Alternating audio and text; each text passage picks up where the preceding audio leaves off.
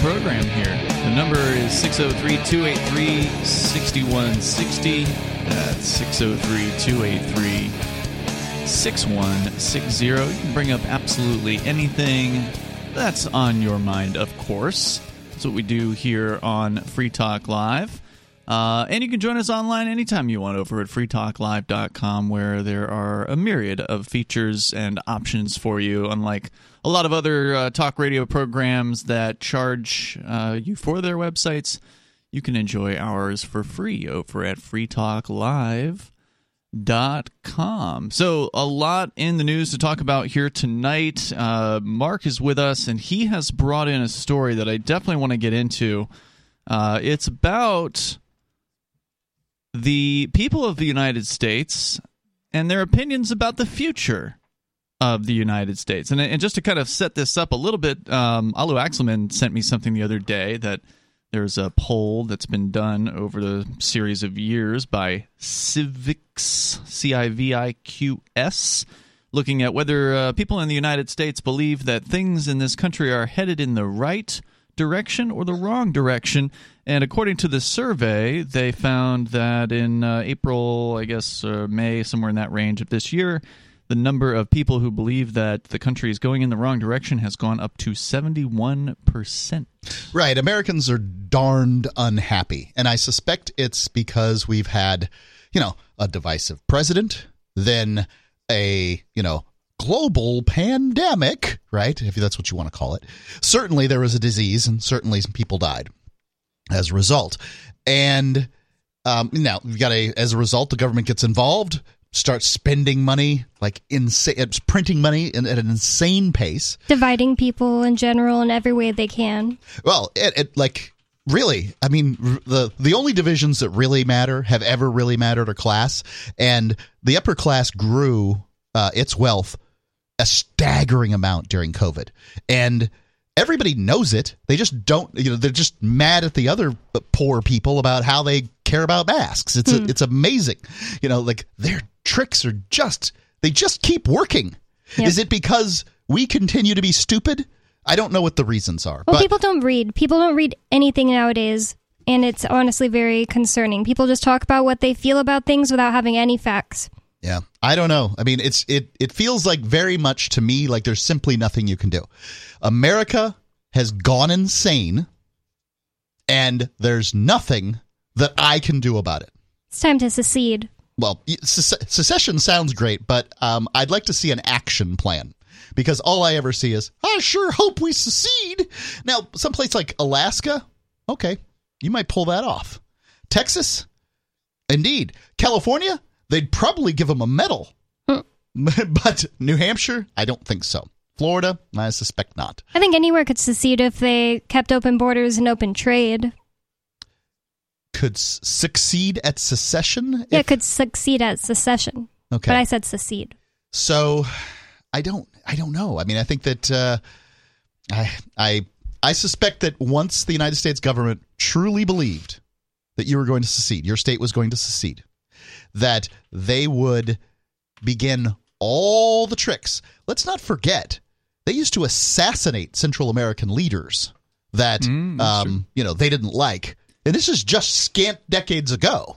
It could get very, very ugly. There's no doubt about it. But Mark, you've got a study apparently that is looking at what people in the United States believe about its future, and it's not looking too bright. Is it looking really good right now? I mean, they're already putting people in jail for the rest of their lives for creating websites, and I don't really see how you know the threat of violence is it's not really uh, keeping me away from wanting to get away from these people who are already treating us bad more than half of democrats and republicans believe America will cease to exist as a democracy, new poll finds. So I think that it's fair to say that if America ceases to have democratic elections, mm-hmm. that it is not America anymore, right? Sure. Okay. Now, I'm curious. Obviously, you, I don't know how far you've dug into the poll, but do they get into when they believe that that is going to happen? Because, I mean, obviously, every empire falls. Yes. Uh, and every country is, you know, none of them are going to last forever. So, do people think it's got another 100 years, another 10? we're gonna it's gonna die in the next six months. Uh, what are, what do people actually believe? I read this uh, previously, and I can't tell you what they uh, when they said it by, but they did definitely give a sort of by when time frame. Mm. So let me read it to you from the Daily Mail. Um, you know, not exactly the the hardest news source, but I do like some of the stuff they put out. 55% of Democrats and 53% of Republicans think that it is likely that America will cease to be a democracy. A new Yahoo News YouGov poll shows stunning a, a stunning level of uh, permission uh, level of permission about U.S. U.S. and it doesn't mean anything to me. Pessimism, excuse me. Many think that the uh, U.S. will see another civil war. Also, most Americans not watching the January 6th hearings. oh my God! Our ratings. it's so boring. It's so boring. It, I mean, not a lot went on, and the stuff they say about it is so clearly just propaganda. It, like, turns my brain into mush seeing the stupid headlines my phone pushes onto it. Poll also shows bipartisan rancor with both sides using negative terms to describe the members of the opposing political party. Well, what's new there? I, I think that it's I don't think it used to be this way. Mm um, you know, maybe this is just me uh, looking back at my youth and saying, "Wow, when I didn't care about Democrats and Republicans, Democrats and Republicans were nicer to each other." Uh, I don't know. I don't know. I mean, I can remember the Rush Limbaugh program from yep. you know the 1990s. He was certainly not nice to liberals. You know. When did you not care about being a Republican? I thought you almost got the Republican elephant tattoo in jail. Indeed. Um, you know, in my youth, basically, mm-hmm. and that would have been the 90s. Yeah, it would have been the 90s, mm-hmm. early 90s. So, with more than half of all Americans uh, think it's likely that America will be uh, cease to be a democracy. And then we go. what was the breakdown? Republicans, Democrats? It was over 50%. 55 of, and 53. So over 50% of both. Yes. Okay. It's interesting to me that more Democrats, I mean, it's not by a lot, but I would have thought oh, more Republicans. Democrats? Yeah. I would have oh, wow. thought I don't know, but they do always get told like our democracy is under attack. Mm-hmm. So maybe that's why. Additionally, here's here's where I got it. Ian. Uh, the poll found that a majority of Republicans, 52%, say that it is likely that there will be a civil war in the United States in their lifetime, while half of independents, 50%, and a plurality of Democrats, 46%, hmm. agree. So basically, you have half of Americans mm-hmm. believe that there will be a civil war. Now, I don't know what they mean when they say it. Right. That was but when I question. say it, I mean killing people. Tens of thousands of Americans have died in some kind of battle between Americans that actually has to do with politics. I'm not talking about crime in Chicago, ladies and gentlemen. Um, well, because during the 2020 uh, protests and such, when people were out in the streets after the main lockdowns and the George Floyd stuff started, and then yep. the Proud Boys came out and they wanted yep. to have a fight with the Antifa, and we were seeing videos out of like Portland where Proud Boys people would have I think they would be driving around in the backs of pickup trucks with paintball guns and they would be shooting at the members of Antifa, who in return would, uh, or you know, the Antifa would throw first, and then they would shoot paintballs back, or whatever. Whoever was striking first. Yeah, I'm sure it went both ways. But uh, Antifa it's a bit was, like a civil war. That's what I'm saying. Antifa was armed with uh, p bombs, right, like urine bombs and things like that. So well, both mean, of those groups are feds. It's not really two different sides to anything. Could be. Well, I think they might be infiltrated, but there's certainly people in those groups that just believe what they believe. Yeah. So um, it looked like, you know, real conflict without any serious. I mean, probably somebody got hit in the head here and there with a, a bottle or, or whatever. Yeah, but, sure. You know, there wasn't a serious body count. Well, right. Kyle Rittenhouse certainly had to defend himself against people that probably intended to kill him. But there was Rittenhouse that. clearly went out that day with the expectation that he was going to be, you know, dealing deadly force, seeing deadly force, potentially um, having to kill people. He, he defending people, people's was, properties. I get it. Um, you know, eh, you know, if you're in if you're in certain places in the United States, you're already in enemy territory. But what does the Civil War actually look like to those people that are saying that they believe it's coming? What are they envisioning? Uh, 603 283 6160. You can join us here. It is Free Talk Live.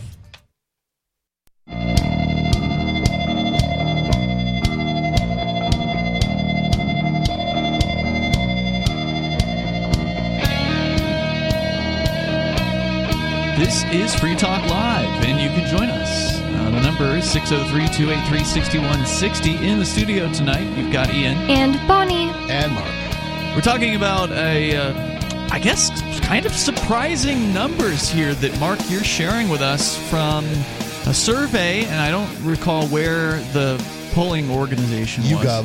YouGov. They're, Yep, they're fairly and respected, Yahoo.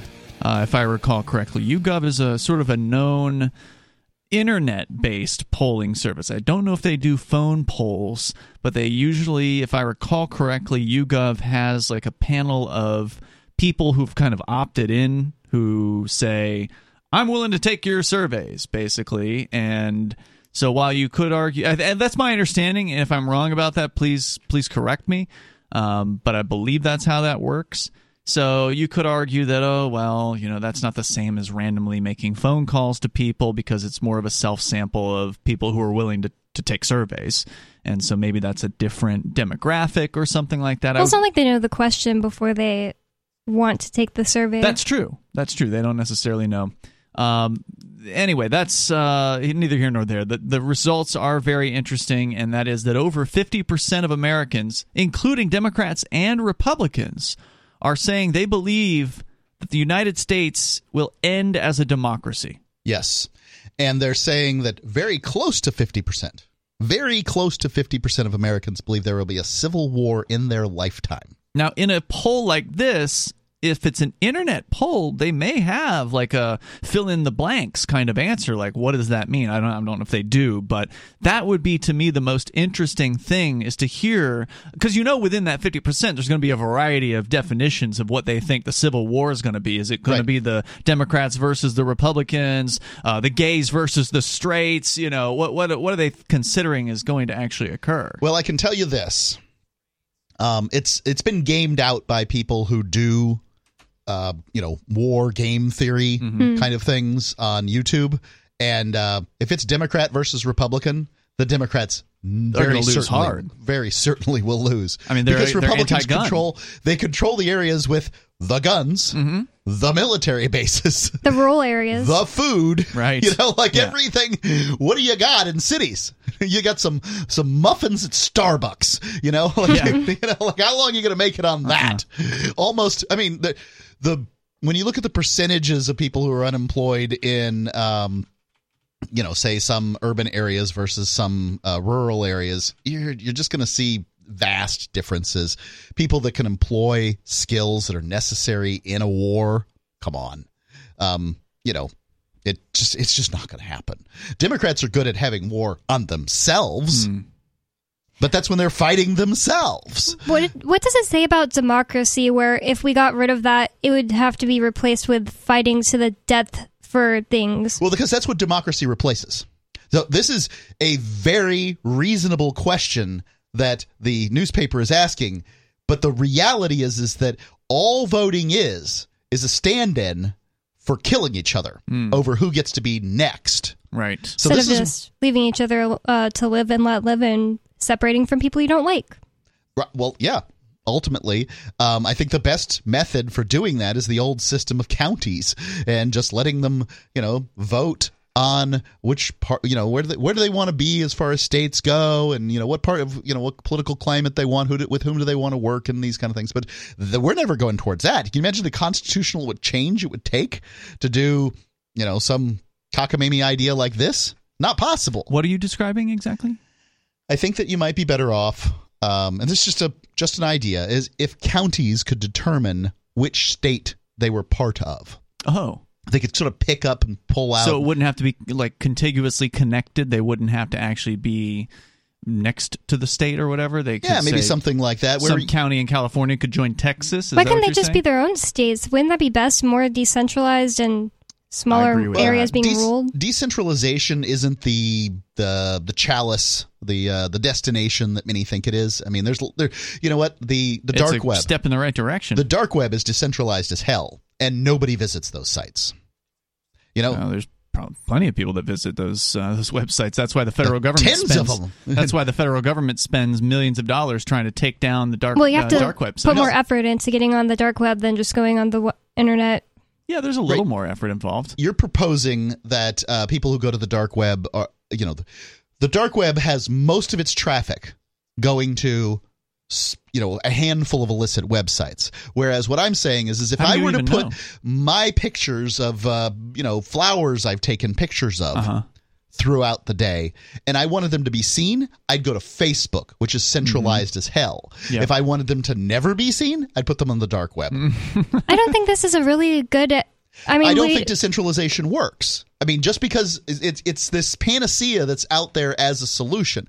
The fact is, is in the modern world, if you're not in some kind of federation, you're not going to be able to make it. Like you're, you're, Well, people can't travel, they can't work elsewhere. A we, feder- they, I mean, a That's bunch what of the United small States counties. federal government is. if is a the federation. if the counties split up and they were all their own states, they could still choose to freely trade with each other, choose whatever you know agreements they wanted with each other, and just not rule over each other and have to vote instead of hi- fighting for the death for every little thing they wanted to do. the U.S. is a failure as a federation because it's it's a centralization of power. Fe- federations tend to centralize, and that's why they have to mm-hmm. change throughout time. And the United States government has one of the oldest governing documents in the world. I'm not saying it's a good idea. Mm-hmm. I think it's unfixable. yeah. That's my idea.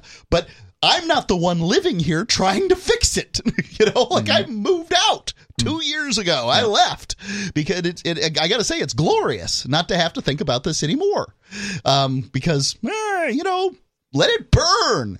I know it's gonna. Now, I prefer the United States over, say, Russia and China. Sure. Sure, no doubt. They're the bottom of the pack as far as freedom is concerned. on. Absolutely. I think that humans need freedom, but I don't think that. Um, I, I don't think trying to figure out which, you know, how many rows and how many, um, you know, dia- diagonals we need in the uh, chairs in the Titanic is going to matter. Mm-hmm. It's going down no matter how we look at it, and New Hampshire is going with it. Well, I mean, I, I tend to understand why you're so skeptical of secession, Mark, and, and certainly the federal government gang is a violent group of people, and they are going to do what they can, probably to prevent things like that from happening. Uh, however, if their power is waning, and it may very well soon be waning, we're seeing the potential loss of the dollar as the world reserve currency. Sure. That's going to be a huge hit. But that's when they're going to get worse, not better. Mm-hmm. United States government is going to get it's going to be act like a cornered animal over the course of the next two decades. Mm-hmm. They've printed between a ha- uh, they between doubled and quintupled. It's hard to know the amount of money in the system in the last two years. That you know, there's It's big, crazy. big bad things are happening, and this is, in my opinion, not a place to be. But I don't. I'm not even going so far. I'm not so lunat, uh, so, such a lunatic as to say I think there's going to be a civil war. Mm-hmm. 50 percent of Americans are above me in this. yeah. Yeah. Um, I just don't think it's a place worth living in right now. If you're one of those people who believes civil war is coming to the United States, What's it going to look like? what will it be? Who's it between? Mm-hmm. I want to know a whole variety of things. And is there any more to this survey that you thought was worth Yeah, sharing? there's there's a few little factoids. All right, I want to get into that too. Uh, the number here is 603 283 6160. If you want to join the program, you can.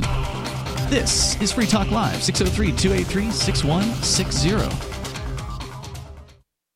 Do you feel like your country no longer holds your values? Have you dreamt of a place where liberty minded people can come together and leave government overreach behind? There are many people just like you that are discovering freeprivatecities.com. They start at freeprivatecities.com and connect via the social media links shown there. All skills will be needed when the first of the free private cities open. It's sooner than you think. Stop arguing and build freeprivatecities.com. freeprivatecities.com.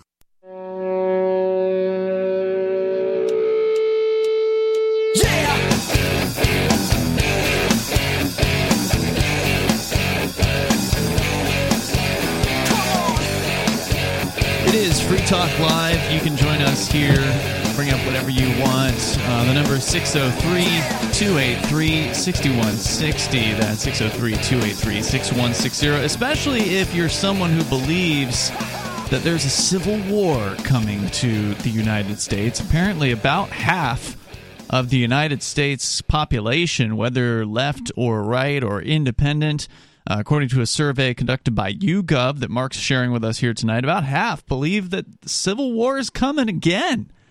And the question is, what does that actually mean to people? And again, if you want to weigh in with your thoughts, 603 283 6160. Uh, Ian, Bonnie, and Mark in the studio here tonight. And Free Talk Live is brought to you by Bitcoin.com because if you believe that whether you believe it's a civil war or not, it seems like a financial collapse or a catastrophe could be imminent. It could be, we could be in the middle of it right now. Inflation is at 40 year record highs right now. If, if you believe the government's numbers, of course, likely the real numbers are higher than what the government is Right. I, can't, I, I don't believe the government's numbers. Um, I believe inflation is significantly higher and that there are many chickens yeah, le- yet left to come home to roost. So, what you ought to do is learn, in my opinion, how you can get out of the government's money system. One of the ways you can do that is to get into cryptocurrency like Bitcoin or Bitcoin Cash. You can go to bitcoin.com, click Get Started at the top of the page, and you'll get a lot of useful information, some introductory videos that you can watch. You can dig in as deep as you want to to learn about the important concepts. Some of them are new. We were talking about decentralization earlier, and when it comes to money, when it comes to money, decentralization is highly valuable. I think Mark, you would agree with me on that point. Uh, because you don't want banks, big banks. You don't want central banks. You don't want government people in charge of your money. They will debase it as they have done for the history of those people being in charge. Sure, I don't want to make it seem like I think decentralization is a poor uh, model for everything. I just think that it's a poor model for some things. So go to bitcoin.com, click get started at the top of the page, and you can start learning there. And then when you're ready to get into Bitcoin or Bitcoin Cash or whatever, there's I think they've got dozens of cryptos available over at bitcoin.com now. It used to just be you could only get a couple, and now there's a, a whole bunch of options. Uh, so they'll let you invest over there, and you can also go to their news website at news.bitcoin.com to get the latest news headlines any old time you want to. So, Mark, what else do we need to know from this survey that you're sharing with us? Well, besides the fact that uh, half of Americans believe that the United States will cease to be a democracy, and that um, nearly half believe that there will be a civil war within our lifetimes, which I find to be stunning bits of news. Oh, interesting. Within our lifetime, I didn't catch that that detail. Yes, there's Okay. likely to be a civil war in the United States in their lifetime. Hmm. Okay. That's 52% of Republicans, 50% of independents, and 30, eh, excuse me, 46, 46% of Democrats. I feel like you'd have to be willing to kill someone over their ideology now to think that way, and that's just crazy. I can't Scary. imagine being that way. Well, you could. Um, do, do you perceive a threat from a certain percentage of Americans? You do you could think be that they afraid. would, would hurt you over your beliefs? And I'm certain they would. Mm-hmm. I mean, I went on saying just on like two weeks ago on Facebook saying that I thought that the rules that people who were vaccinated needed to get a, a PCR test. That's not PCR, but a, a I should say a COVID test mm-hmm. within 24 hours of arriving in the or before arriving in the United States. That that was a dumb rule. And no, don't forget, I had just flown to Honduras, where Yeah. you know you're still wearing masks in a bunch of places, and you know depending on where you are, and like all the rules are different in different locations. Mm-hmm. They can't all be good rules, right? Like hmm.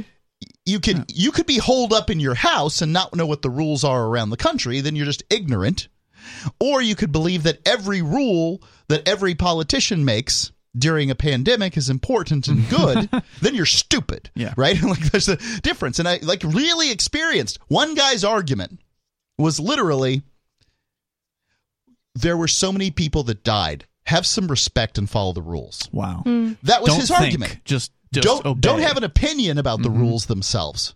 Just a bunch of people died. So I mean that is Therefore, no more need for th- critical thought. No more need for any kind of logic. breathtakingly dumb. And you just have to accept that they died of COVID 19, not, Sure. you know, of uh, the Drug things that make them, you know, breathe and Right. Even though they were called. labeling uh, people dying from COVID 19 when they were dying from other things, and they just happened to have COVID 19. Right, and we we know Saw a lot of that. th- There's certainly a lot of people died over the course of the last two years. Mm-hmm. Some of them died because of the government's rules, and Yeah. nobody wants to give that kind of uh, you know that kind of latitude if they likes the rules.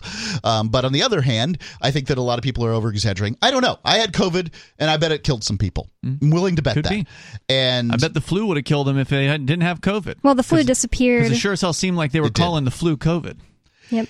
I think that that's true too. But people I've have always had died from the flu, old, old people especially. I've Thousands, had the flu, of thousands. and to year. call COVID a novel, no, novel virus, I think is accurate. Mm. Um, you know, that's it's just opinion. I don't care. I had it, you know, and it robbed me of my mind. It was given to me by the FBI. Thank you very much, government. Uh, people don't believe me when I say that, but in fact, a person who was on the FBI payroll to be near me at the time gave it to me. So there you go. The FBI gave me COVID. Um, going on with the uh, the whole shebang here, um, Republicans were asked to choose the phrase that best describes most people on the other side of the political aisle from you. A majority used "out of touch with reality," thirty percent. Um, excuse That's not thirty percent. No, a majority used out of touch with reality. Thirty percent a threat to America. Ah. Twenty five percent uh, immoral. Wow. Eight percent a threat to me personally. Four percent. Um, see, this is this is set up wrong. It says a majority used out of touch with reality, and then says thirty percent behind it. I don't know. They use terms like um, majority uh, out of touch reality. Maybe threat they to were America, able to though. choose more than one option. That could be too. Very few, four percent, opted, which is as many has has said a threat to me personally. So as many people said a threat to me personally as said well-meaning and not that different for me. Um, Democrats Wow. felt the same about Republicans, using phrases like uh, immoral, yeah, threat to me. It's the same stuff. Same stuff. Um, and right, so more or less, there's there's a great division, and I don't know what's going to happen. Um, Well, one but- thing you can probably count on is it is not going to be healed. There's not going to be a coming together of these two sides. no, And and as far as I'm concerned, that's fine. Uh, let it be Right. that way. I would love to see federalism be the solution here, but Where it people- doesn't seem like either side truly wants it. Well, there are people that are voting with their feet. There are people that are migrating. Uh, you know, Most from- of them are migrating from California to Texas. There's people migrating to Florida, uh, Okay. conservative types, for instance. So uh, Florida's going to turn a little more red, and uh, some other places are going to turn a little more blue. Mm-hmm. But that's not a solution really for any of those people, to my mind. I think if you can work remotely, and so many more people can than could before, That's I'd true. say the numbers That's one thing that was good that came out of COVID. Was somewhere between tripled and uh, tenfold.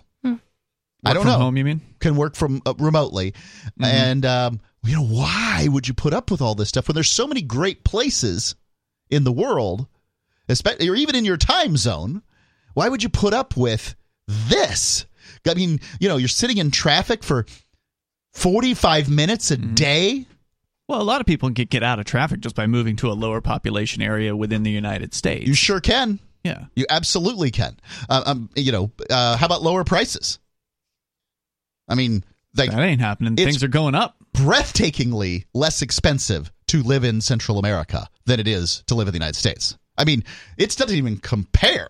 Hmm. You can, I can um, be in Honduras and I can eat meals made for me, organic meals made for me. I could go out and pet the pig and learn its name and then eat it that night, kind of fresh. and, um, you know, I can do that for less than it would cost me to buy it in the grocery store and make it myself. I can have my dishes done for me. I, you know, I mean, But you can't have guns.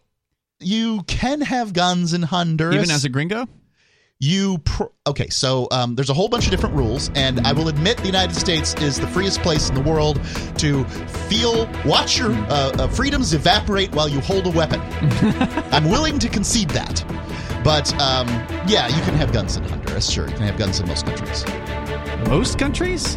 I don't know if that's Well, true. most of the gun ones I've people been to. How's that? Gun people wouldn't say that's true. Uh, the number is 603 283 6160. If you want to weigh in here, you can join us, share your thoughts on Free Talk Live, the end of the United States.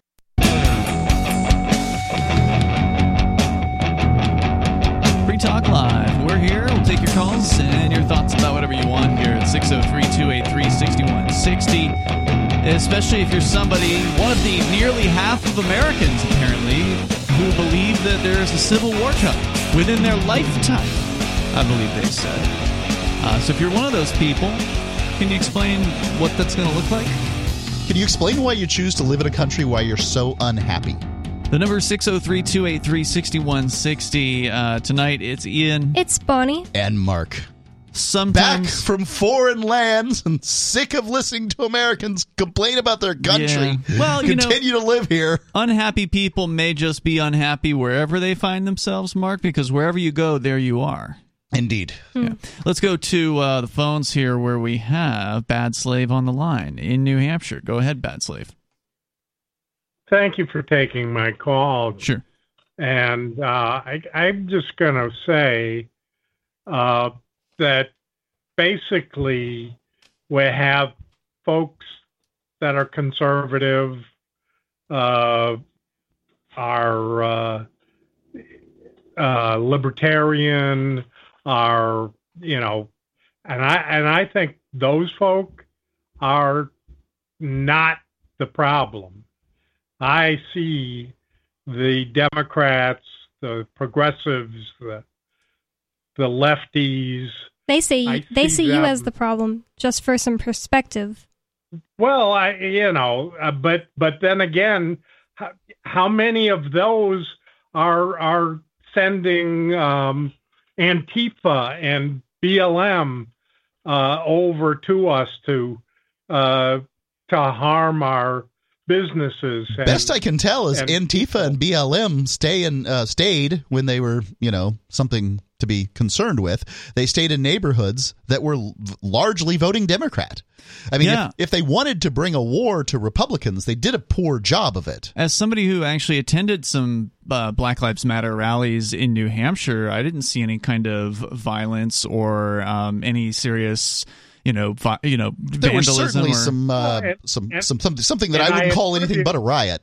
In New Hampshire. I went to a No, huge who one. cares in- about New Hampshire? I'm talking about New Hampshire. and I'm he's talking about calling from New Democrats burning down Democrat neighborhoods. I neighborhoods. get that. I get what you're saying, but he specifically brought up this the specter of BLM and and Antifa, and I'm just telling you, Antifa, yeah, they tend to be pretty ugly from what I've seen in in wherever it is that they show up, but they don't show up around here, and you probably know why. It's because there's people that have guns in New Hampshire, Well- and I suspect they don't want to mess with that. This show has um, said before, people on this show have said before, they don't even know for sure that there's a war going on in Ukraine because they didn't see it with their own eyes. Well, I didn't see any of that going on with my own eyes. For all I know, it's all completely created by the media and fake. It, it didn't happen at a uh, huge, with thousands of people, BLM rally I went to in San Antonio, Texas. And I mean, there would have definitely been some there Republicans are. there to take out. I mean, it's not the. there are there are plenty of people out there that are just ragingly ignorant. It's it's really really sad, and it's really it's hard for me to deal with. I I I, I observe the behavior and the you know the uh, it, you know from all over the country Well, yeah, but you called in and you immediately gave a pass to conservatives. You you blocked them in with the with libertarians, and you said you know you well, act like they're the conservatives same. wouldn't they be less likely to? Um, they'd be more likely to react to violence with violence, but less likely to. Um, I mean, I, it seems like change is upon us, right? But what the point I was trying to make, Mark, is that people like Bad Slave are giving conservatives a pass and acting like these same conservatives aren't the same people that shoved war down our throats for you know uh, you know the Bush administration, and they right now are talking about how they want a lot of these conservatives they want to put parents in prison If I was they gonna take bring their that up. kids to a drag show. Uh, they want to put Why all would you kinds take of your people kids in to a drag show? I don't know, but it's your business So- as a parent to do whatever right you want. now- Sorry, what? Ian, Ian, right now, who's more responsible for the war in Ukraine? Is it is it Biden or is it? Uh, Even if it is Biden, uh, oh well, you got one war. I mean, one. Yeah, you get one war if They you can voted- I blame think on the Democrats, Democrats. ought to get uh, credit for a whole whole. I mean, it's not like Obama left Afghanistan. Um, No, you he didn't. They yeah, yeah, he forget- continued uh, a bunch of Republican wars. I mean, I can pull up the, the voting records here, but the the whole forty billion dollars to Ukraine wouldn't have passed if it didn't have conservative support. Um, I agree. yeah, and, and I think it's and- both people's fault. By the way, I'm not trying to say it's only the of those- Democrats. what kind of Republicans those are. I mean, I am not. Well, it doesn't political matter. person. It doesn't matter what kind of Republicans they are. They're the I ones that are in office. have voter registration. They got voted by even have- Republicans. They're in office because of Republican voters, and so it's presumable that's what Republicans want. Well, it, not I, because I canceled my voter registration in 04 because I knew they were going to reelect B- W. Bush, Right. and I didn't want any of that. Thank you for the call tonight, uh, Bad Slave. I do appreciate hearing from you. It's just the the conservatives when they're not in power managed to fool so many libertarians into thinking that they're buddies with libertarians because Yep. oh they're good on mask mandates or or they're good on you know you fill in the blank whatever issue oh yeah now they're for my body my choice or whatever and then Well- the, when the tides turn they're going to turn on you and they're going to put you in prison because you don't have the same religion that they do I that agree. hasn't changed for a moment and that's why you should get out. Um, you know, like you should go where you're happiest at any given time, and you shouldn't buy a house. You should be able to support yourself remotely by working mm-hmm. remotely, and this way, once you know, once they they get they, they get sharpening their knives about oh we got to get these people or those people, and you feel like you're one of those people, it's time to move on. Because this is the thing is is that so many people get attached to some clod of mud and say i'm gonna fight and die. I mean people have fought and died over about three things. Love mud and imaginary things in the sky. And that's about it. And just give a you know for certainly give up the mud. Um it's not worth it. Wherever you're at isn't that special See, here's my, my problem with what you're saying, Mark, and I don't I don't disagree that people who want to get away from it all should. By all means, it's your life. You should go live it wherever you think is best for you. But everywhere you go, there's going to be men and women calling themselves the state that want to shove Sure. their beliefs down your throat, want to they're far force you to obey them. uh, at it elsewhere just to be clear Tell that to the thousands of people in Central American jails. Yeah, I mean, there are people in Central American jails, far fewer as a percentage than there are in the United States. I don't know. Uh, maybe that's true, but if you are in there, then you're in an overpopulated jail, and it is pretty awful Yeah, from what I've it's seen. pretty in the- awful. uh, in the photograph. So it's not to say that these governments aren't enforcing laws on people. They absolutely are. Sure, absolutely. So I get the whole point of okay, well, wealthy gringo goes to a Central American country, and you don't have to be that wealthy to be considered the wealthy. You'll be gringo, a wealthy gringo if right? you go to a Central American country and you're a gringo. And by Yeah. the way, gringo doesn't mean white, It's American, right? more or less. Yeah. Uh, and so, okay, yeah, you go down there and yeah, maybe you move into a community with other expatriate types or whatever. So you- you're around your type. You can speak your language, yep, which is really important. and that may lead you to having some sort of political sway like oh you know you don't want to upset the gringos they buy our food and they buy our this and that Sure, so you, you have, have some buying power. you have some sort of uh, political influence because Let's of call that it buying power. Bu- buying power Yep. uh, and maybe they will leave you alone because of that and and if that's what you're looking for then then that's great but what about the other people who are being oppressed Well, in in Mark's defense, if you're not supporting the government wherever you live, then you're you're not a part of it just because you're near there. Like I paying think that taxes? there's just if you're not if you're not doing that, I, I don't know. I guess you have to. can Well, you go there and avoid taxation You will certainly avoid. Well, there's just a lot less taxation You can't other places in the United avoid States. do they have sales tax here. The United States is just really high. They do have sales tax, Mm-hmm. but there's a variety of uh, ways to purchase your food. They don't have sales tax be- between people to people, which is Okay. a way a lot of food is bought. gotcha Um, and you know, there's all kinds of things that are exempt. You know, Hmm. whatever. Your lifestyle would certainly change if you did. What about the people who are being oppressed? Where? Where you're moving to, or where you moved from? Uh, where are you moving to Where you're moving to, not the people that because where you move from, those people are getting the government they deserve, and screw them if they don't want to leave. you can't right? affect a place where you're not physically located Okay. Well, I don't know that you can affect a place where you are physically located. You may just want to give up that notion. you know, I see that you're giving up on that notion. I, I, have black pilled on this one. I'm Yeah. sorry. It's not worth the trouble of trying to shove freedom, good ideas down the fo- uh, the throats of fools and people that profit from the Yeah, you've given up on making the world a better place. I mean, I get that. not true. The way to make the world a better place is make a better place and show the world. Stop arguing with morons and I- thieves and liars and build something that works. I get that you're working on doing That's that, That's building a better world. but you're also just advocating that people run away from their problems. no, I'm s- stop trying to convince foolish people to stop being foolish. There's more coming up here. You can join us. Uh, it is Free Talk Live. Hour two's next.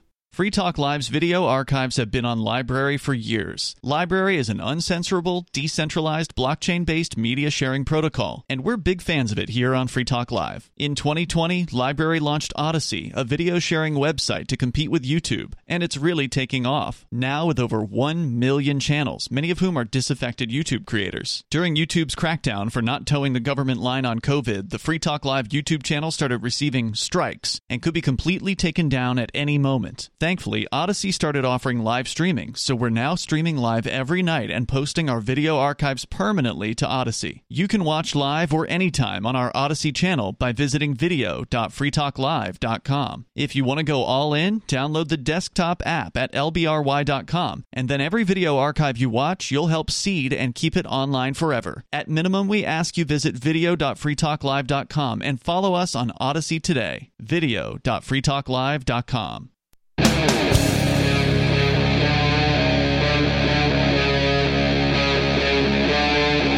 Free Talk Live.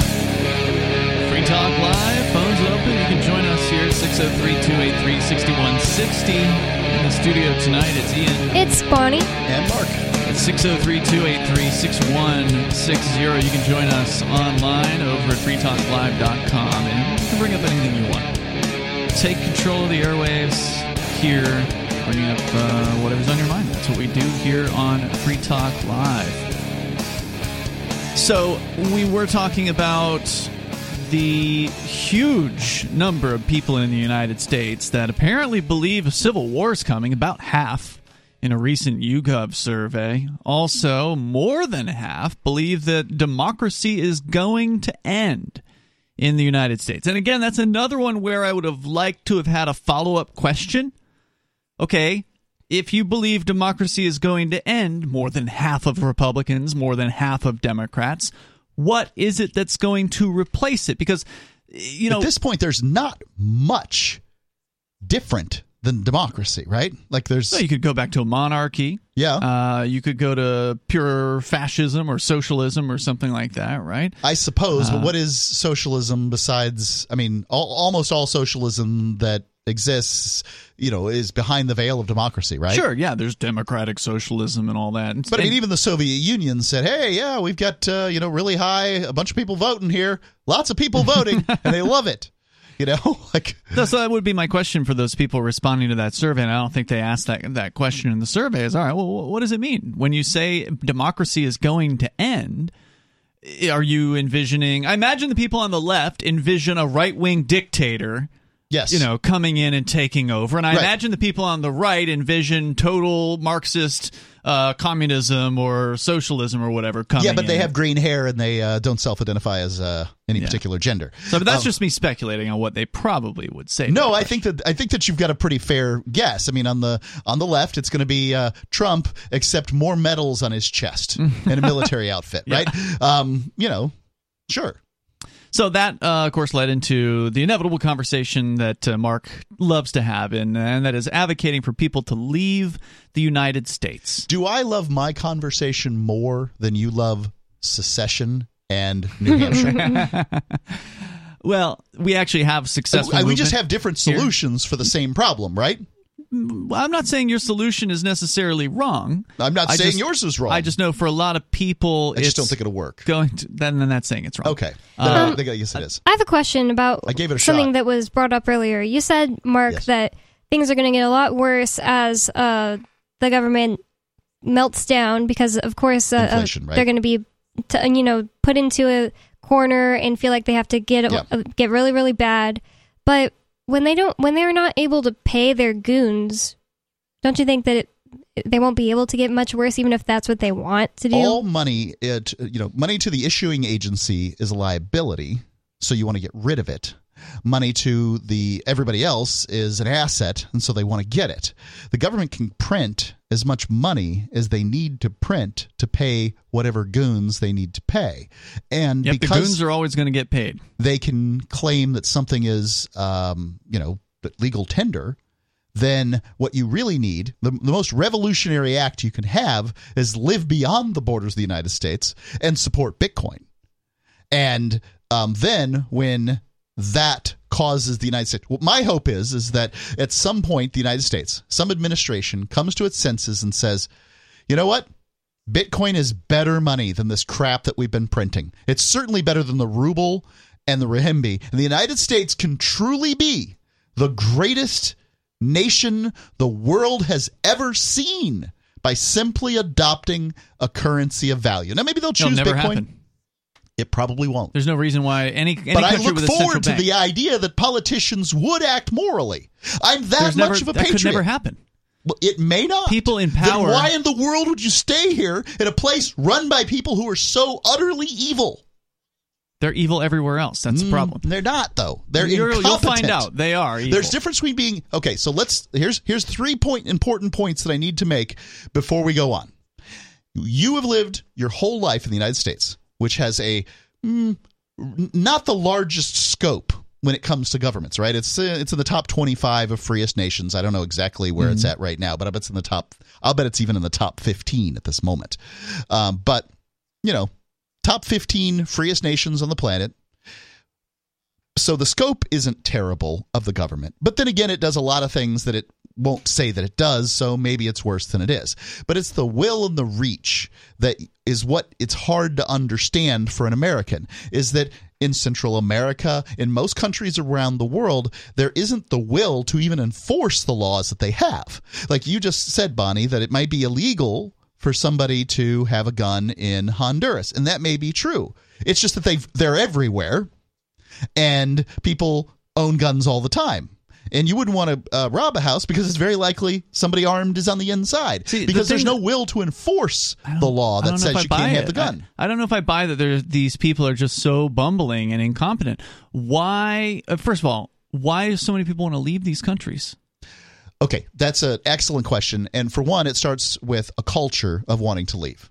Um, the United States is an But if it's so great, where if it's so great in Okay. these Central American countries, why the hell are there a parade of people trying to get the hell out of there? because it's easier to make money in the United States and Western countries than it is anyplace else. Mm-hmm. There's the velocity of money, there's the quantity of money, and you could just make a lot more. A Honduran You don't think freedom's a factor? will make no no, it's all about money. because money isn't freedom, but it's an analog to it. Mhm. Okay. Without some money, you simply can't be free. My recommendation to you, ladies and gentlemen in America, is if you don't have any money, if you're one of the 70 percent, 75 percent of Americans who don't have two thousand dollars that you can put your hands on, begin acting responsibly.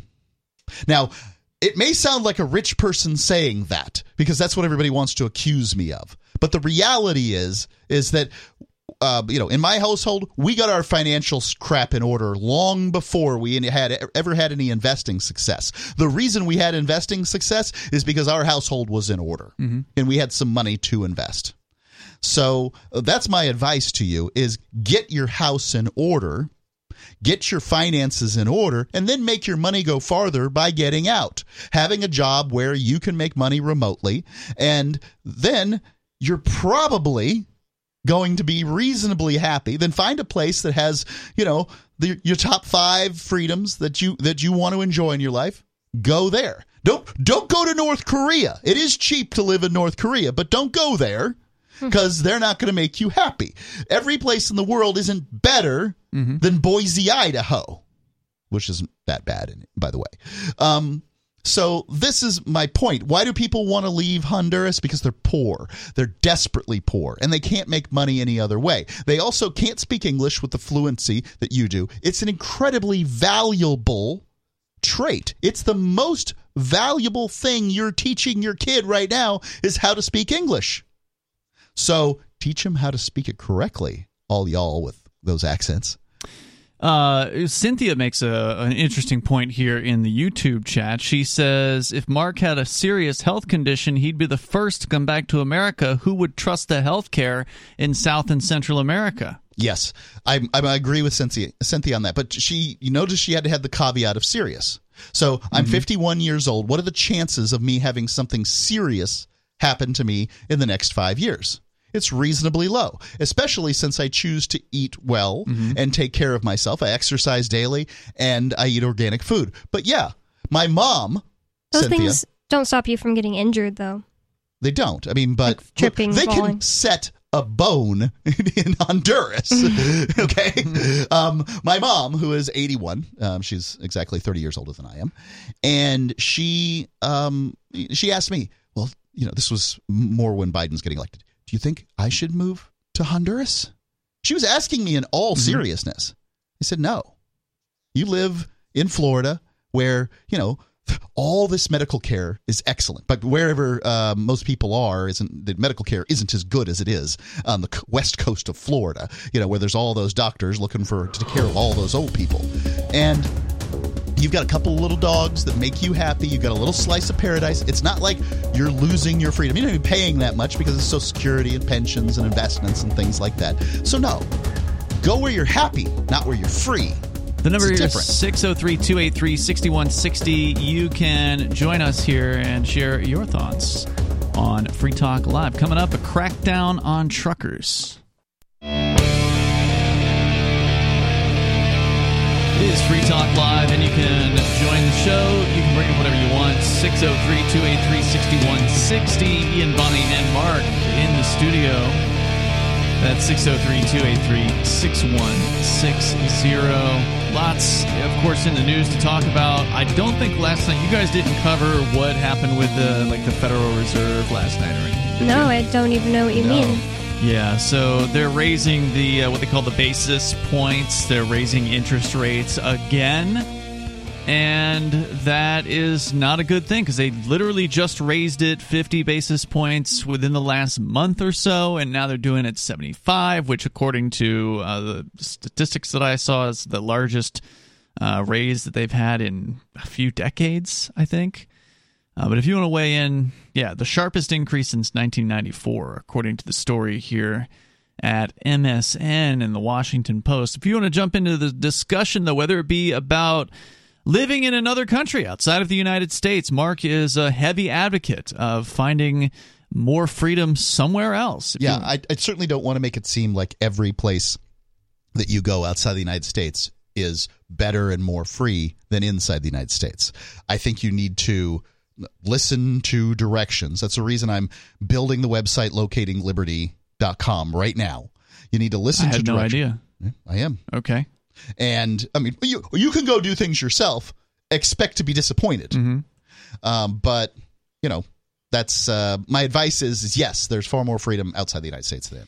Uh, yeah, you shouldn't give out a website unless there's something there, Mark, and there's nothing there right now. But uh, Liberty in Our Lifetime, you're going to be speaking, I presume, on this very topic at the Free Cities Foundation's annual conference. It's called Liberty in Our Lifetime, and it's happening in Prague, October 21st through the 23rd. Uh, I, I mean, I'm just guessing this is going to be your topic, Mark, because it's something you've been obsessed with for the last half a decade, roughly.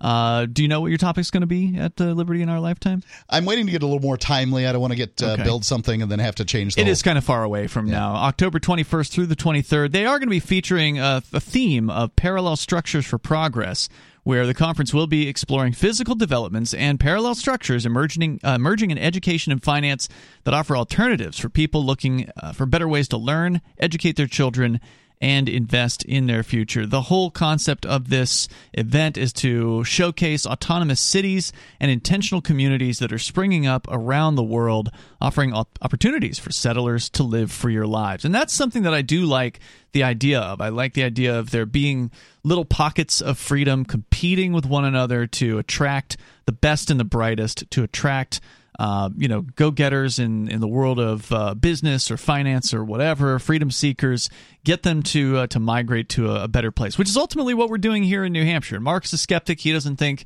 uh, that it can can work, but of course, uh, a lot of us here believe it is already working. I think it is Uh, already working. And we see the evidence for it every single day. Of course, the Porcupine Freedom Festival is sold out. That is coming up in one week. But this event is not sold out. October 21st through the 23rd. You still got time to get your tickets at an early bird discount and get 20% off on top of that by using code FTL20 and join a bunch of freedom loving people in Prague October 21st through the 23rd. You can go to get your tickets at lifetimeliberty.com. That's code FTL20 to save 20%. Lifetimeliberty.com. It's happening in Prague. I thought that That's was right. something happening in Las Vegas for some reason. There's another one in Vegas. Oh, That's the same Freedom name? Fest. Oh. Uh, and that's happening next month. So you've got about Hmm. four weeks uh, till Freedom Fest. Are you going that one, Mark? Yes. And he's speaking about something Locating Liberty. Yeah, locating liberty. Uh, hopefully, you'll have your website up and running before then. I thought it was up now. I wonder if I've given it wrong. uh, so head over there, uh, and we'll uh, well, Mark, we'll look forward to seeing you at both of those conferences. We go to Sarah. She's in New Mexico. Sarah, you're on Free Talk Live. Yeah, so we added three more speeding cameras. So On your house? have- no, in Albuquerque, so we have six altogether, Okay. and they're stationary. That means double the revenue, right? Well, Double double the cameras, people, double the revenue, um, roughly. Fewer. Well, we put them on coal and lead. Those are one-way streets, and they got like two lanes going the same direction, and so they drive like they're on the freeway. They're like, and then they slammed into people's um, houses and their homes and demolished their fences and everything else up there. You know. Do So you think that people will stop having their fences and houses demolished because they put up the speed cameras? Or is this because of well, drunk I drivers think or it something? should help. It might. I, I think it should help. Yeah, because they were what they Well, were going to do is Here's what I have to say about speed limits. They ought to be set at the rate that they ought to be set at, right? Like there's clearly a speed at which is too fast to navigate a vehicle. But here's the problem, Sarah. I think this is just me guessing here. I think that when you put the government in charge of it, that they make the rates of speed so low that they can make money off of it rather than actually trying to make a safe uh, make things uh, safest for the most amount of people because obviously cars need to be able to travel at some speed in order for them to be of use if they only traveled at walking speed why would we have them so Okay, I think the lead and coal is almost like a residential. It's at 35, and Yeah. they always go over. well nobody Five, wants anybody going uh, Right. fast on their street i mean there's Well, never especially, especially if you right live right, you one of those houses or condominiums that are right on lead and coal, those one-way streets, and then they, are they straight yeah, they're all. I think they're they used to be. They're all going one way. Yeah, but no, no. So are they they straight? have- Like if you Yeah, you get on straight. one end, Yeah, they're not and you look at the other. Expect that to be a situation where people go more quickly because people want to go fast on straight streets because they feel like they can see what's going on. They get, you know, they got mm-hmm. a they got a line of sight, so they're going to start picking up speed. So if you have a 35 Right. mile an hour speed limit on a straight road where people have a good line of sight, you can expect them to go more quickly. I think Sarah is totally proving what I've always said about New Mexico about everybody there being kind of dumb and depressed and Oh being the God, worst you- are you- drivers I've ever seen in my life. I avoid a car if I see a New Mexico driver's license because I've never heard or Where are you license from? plate. Why, why, like this San is Antonio, where, is this is this the so I've, I've every been there a lot. every state has this other state that they think is full of hicks, rednecks, Alabama. and mor- morons, right? But I So think that it's about Alabama. multiple different states. I just think San or New Mexico is one of the worst, especially when it comes to driving. For whatever reason, uh, they drive worse than I've anywhere I've ever was it, seen. Was it uh, Michiganders when you were growing up that were considered to be the worst drivers? in Florida? I don't know. It's generally considered to be the people from up north, I think, in, Snowbirds, in Florida. Yeah. some sort- Thank you, point, yeah. Sarah, for the call tonight. I I've do ju- appreciate it. I've never heard of a straight road where people are having issues getting their houses ran into very commonly to where Sarah just knows about it. I, Sarah knows about it because she keeps an eye on. She's she has a uh, She's obsessed. A, a, what, a phobia of cars, and so if something like this happens, it's added to the old data bank, Yeah. so that she can't forget it. Um, you know, I I don't know what to say about it all. Well, the fact is that uh, that speeding cameras are not going to stop drunks, as you suggested earlier, Mark. Mm-hmm. They're going to continue to drink, and they will be unaware of where the speeding cameras are and unconcerned about where the speeding cameras speeding are. tickets generally are just uh, you know a crucible. revenue. Yeah, it, it's a great way to see what the government does. The government says, "Haha, you've done something wrong. There's no victims, so we'll take the money." Give it right here, and then they go off and they do something stupid with it. And people they being- haven't solved a problem. They're making it worse because poor people are stupider people. And New Mexico is extremely poor, and that's why I really just think that obviously I can't say about every single person that lives in uh, San An- New Mexico, but it seems like there's a huge percentage of stupid people and depressed people in New Mexico. The number is 603 283 6160. You can bring up what you want take control of the airwaves here on Free Talk Live. Join liberty minded voluntarists, anarchists, and libertarians from June 27th through July 3rd for the 6th annual Fork Fest at Rogers Campground in the beautiful White Mountains of New Hampshire. Fork Fest is a fork of the Porcupine Freedom Festival, which sold out for the first time in 2021. Fork Fest takes place the week after PorcFest, but Fork Fest is decentralized, which means that there's no ticket cost and no one is in charge. All you have to do to join the fun is reserve your camping site, RV site, or motel room with Rogers Campground for June 27th through July 3rd. There's no better place to celebrate Independence Day than around other freedom loving activists in the Shire. You can find out more at the unofficial website forkfest.party. You can also connect with other attendees on the Forkfest Telegram and Matrix chat rooms, as well as the Forkfest forum. You can find links to those at forkfest.party. We hope to see you there. Forkfest.party.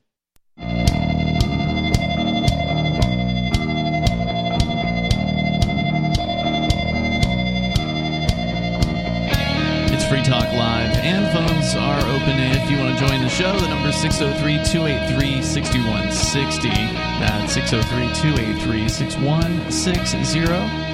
Forkfest is just around the corner. We know the Porcupine Freedom Fest is completely sold out at this point, and it's starting on Monday, which means it's right around the corner. Uh, the next Monday, the 27th, will be the first day of Forkfest, and that is the decentralized Libertarian Camping Festival alternative here in New Hampshire. It doesn't have tickets. All you need to do to attend Forkfest is just register your campsite, your RV site, or your motel room with Rogers Campground. And uh, some of the freedom loving folks here in New Hampshire will be there throughout the week. Uh, if you stay through the weekend, you'll probably get treated to an awesome fireworks show being put on by the hotel there. The campground has been putting on fireworks shows for 40 plus years, and they are pretty awesome. So definitely worth sticking around for that. Uh, but go to forkfest.party and you can connect with other Forkfest attendees, both past and present, and find out what's going to be happening there because there's no central database, there's no central organizers or anything like that. It's a little more, I'd say way more laid back. Uh, way more decentralized than the Porcupine Freedom Festival, but uh, they're both fine events. And if you can or are attending both, then you're going to have a great next couple of weeks. So go to forkfest.party. You can learn more about that there. And of course, the Porcupine Freedom Festival over at uh, porcfest.com. If you want to last minute that one, uh, you will have to get your tickets online from people who are looking to sell theirs. And there usually are, right up until the last moment, people who are looking to sell the Porcupine Freedom Festival tickets that they bought. In fact, some people bought extras because they knew it was likely going to sell out again the second year in a row. And uh, so that comes back around to that conversation about the, the Free State Project being an amazing success. It's uh, seeing more people migrating here than ever before. And uh, they set a record last year for migrants moving here to New Hampshire. In fact, the Free Staters were a good chunk of the entirety of migration to New Hampshire. I think it was more than a tenth of the migrants to New Hampshire in, in uh, 2021 were here because of the Free State Project, which is pretty awesome. Now, uh, one thing we're on the cusp of economically is perhaps a slide in the housing prices. And uh, Mark, you're dealing with selling a house right now, and I am uh, in New Hampshire. It looks like you may you be. think they'll count me when I leave? I don't know. leaving? No, they won't. It looks like you may be under uh, contract for this uh, soon, so that's probably a good thing. The the reports are coming out now. They're right at the top of the Drudge Report today. Uh, that housing prices are beginning to slide. People are looking like they're bailing out on, uh, you know, applying for mortgages. The numbers of uh, new homes being built are slowing down. And so we may be on the cusp of a blow up as far as this blow up in a bad way, not like prices going up, but prices. bursting a bubble. Yeah, the bubble. it seemed like there bursting. was something like a bubble going on. The prices were so high for so long. Everybody Yeah, was selling their houses. Yeah, and I that may be slowing down. I don't. So, um, a bubble suggests that something was artificial about um, what was going on. So, what was happening? It seems to me, if you want an explanation, is housing prices were going up because money was being printed, and no more re- money. Money was being made. Real estate wasn't. Mm-hmm. Right. So they were sort of making real estate in so much as they were making houses. But um, you know, the demand was just there. Plus, there was COVID, so people were demanding.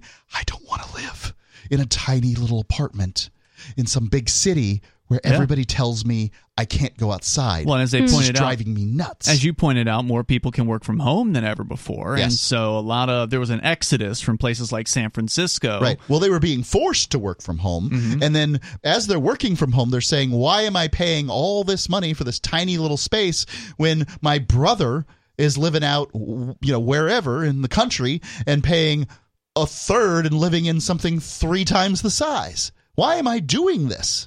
Why am I dealing with snow and salt and mm-hmm. heavy uncomfortable clothes and my hair looking like crap because of the humidity or whatever it is that they're saying? And they're like i i can do better than this. And they did. So in many way in many markets you saw demand from the exodus from the cities. Now i'm curious as to what housing prices in places like san francisco and new york have done in this two years I believe San Francisco's gone down, but people are, believe it or not, still moving to New York. yeah i think that well i don't i think people are leaving new york Mm, there are people leaving, but there are actually people moving there. I've seen some of the statistics. so does that mean as- more people are moving than people are leaving is that I'm not clear claiming? on that. Okay. Uh, Yeah. but I believe Certainly, so. I believe so. I believe there will always be the uh, the people who believe that to New York. somehow you, by being closer to more people that you will have better dating prospects. This is always going to be the thought, and That's not true. No. It's New York is the loneliest town in America. What were I, I wasn't going to say you should move to New York if you want to have better dating prospects, but when I lived in a town of 150 people, I had to move to Texas to get away from that because I wasn't going to live the rest of my life alone. So it's definitely yeah, not what, obviously, true what you're if- saying, Mark. That's if you want dating prospects, you need to um, hang out with people who have uh, figure out ways to hang out with people who have similar interests. Oh, obviously. if you have very male but there's more or of those very people female in a high populated city. Sure, there are, but um, that's that in and of itself. Going to a uh, one of the I believe the problems with going to large cities, specifically large cities that attract attractive people, Mm-hmm. like I don't know ones that have Broadway or Hollywood. Just starting there. If you go to places that have a lot of attractive people, then you're going to have the problem. So women can can shoot be much pickier with sex partners than men can, and they have a lower sex drive. So one attractive man can service 5, 10, 15, 20 women. And they don't have to, so they're constantly skipping around and saying, oh, there's something better. Oh, there's something better. Oh, there's something. There's no point in settling. I feel like it's a myth that women have a lower sex drive. Okay. Um, I would say that the science does not support your position. Hmm. I I I applaud you and congratulate you that you have a mis- such a misguided idea, but um, I, no. I think they're trained to not uh, talk about it. They're trained to. well, high act- five, Bonnie. I think they're Oh, high five from Bonnie. I think they're trained to act as though they don't, but I think they really do.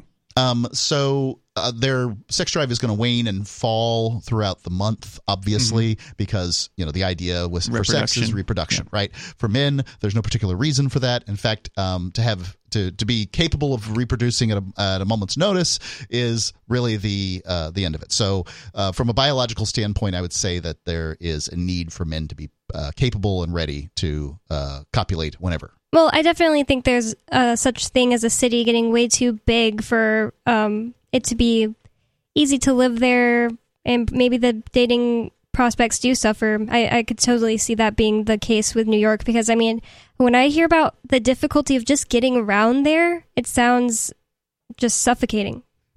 They have it's better than some places. They have uh, pretty good, uh, you know, metros and uh, you know, subways and, and bus systems and all that stuff. I mean, at least in I've spent most Just of have to my step time around the, the urine from the hobos and people sleeping Yeah, in the gross. streets. Rats. Yeah, And that's Well, in look, I was Manhattan. offered a job, um, in- in doing television in Manhattan. Turned it down. So. Mm-hmm. Yeah. You know, I I don't you you don't have to convince me. I have Yeah. no interest in going. that. Uh, rising mortgage rates and the Fed's uh, actions will sl- stretch home buyer budgets and encourage more homeowners to stay put. We, we touched earlier, this is according to redfin.com. Uh, we touched earlier on the fact that they're raising interest rates uh, just within the That's last the most important days. part of it. Just just within the last several days, interest rates have gone up quite a bit in Yeah. the uh, the home mortgage marketplace, and so people looking to get a mortgage, which is of course how most people have to buy a home, are going to maybe say there's going to be more people saying no because the the rates are too high, and they're going to maybe stay put or or continue renting. Uh, so that I think be that a, this was uh, the this is the mirror of this was the reason that you saw so much uh, you know rise in the value of homes previously. This is because, Because the people rates were knew low. Mm-hmm. that rates were artificially low. They knew that they were going to go up. You can't print. Everybody knows you can't print money and not see rates go up. And so you know the housing market necessarily was going to see a correction as far as buying. Now I don't think we're going to see another 2008, uh, 2006 collapse, real estate collapse, and all that sort of thing. Um, I don't Who think we have the same components. Well, that included a lot of uh, very dodgy uh, financial instruments that have not yet been uh, disclosed. The only financial uh, dodgy financial instrument in this story is the United States government. You can join us here, and the number 603 283 6160. That's 603 283 6160. Bring up whatever's on your mind, whether it's dating in the big city, moving out of the United States, or whatever you want to talk about here on Free Talk Live. There's more coming up.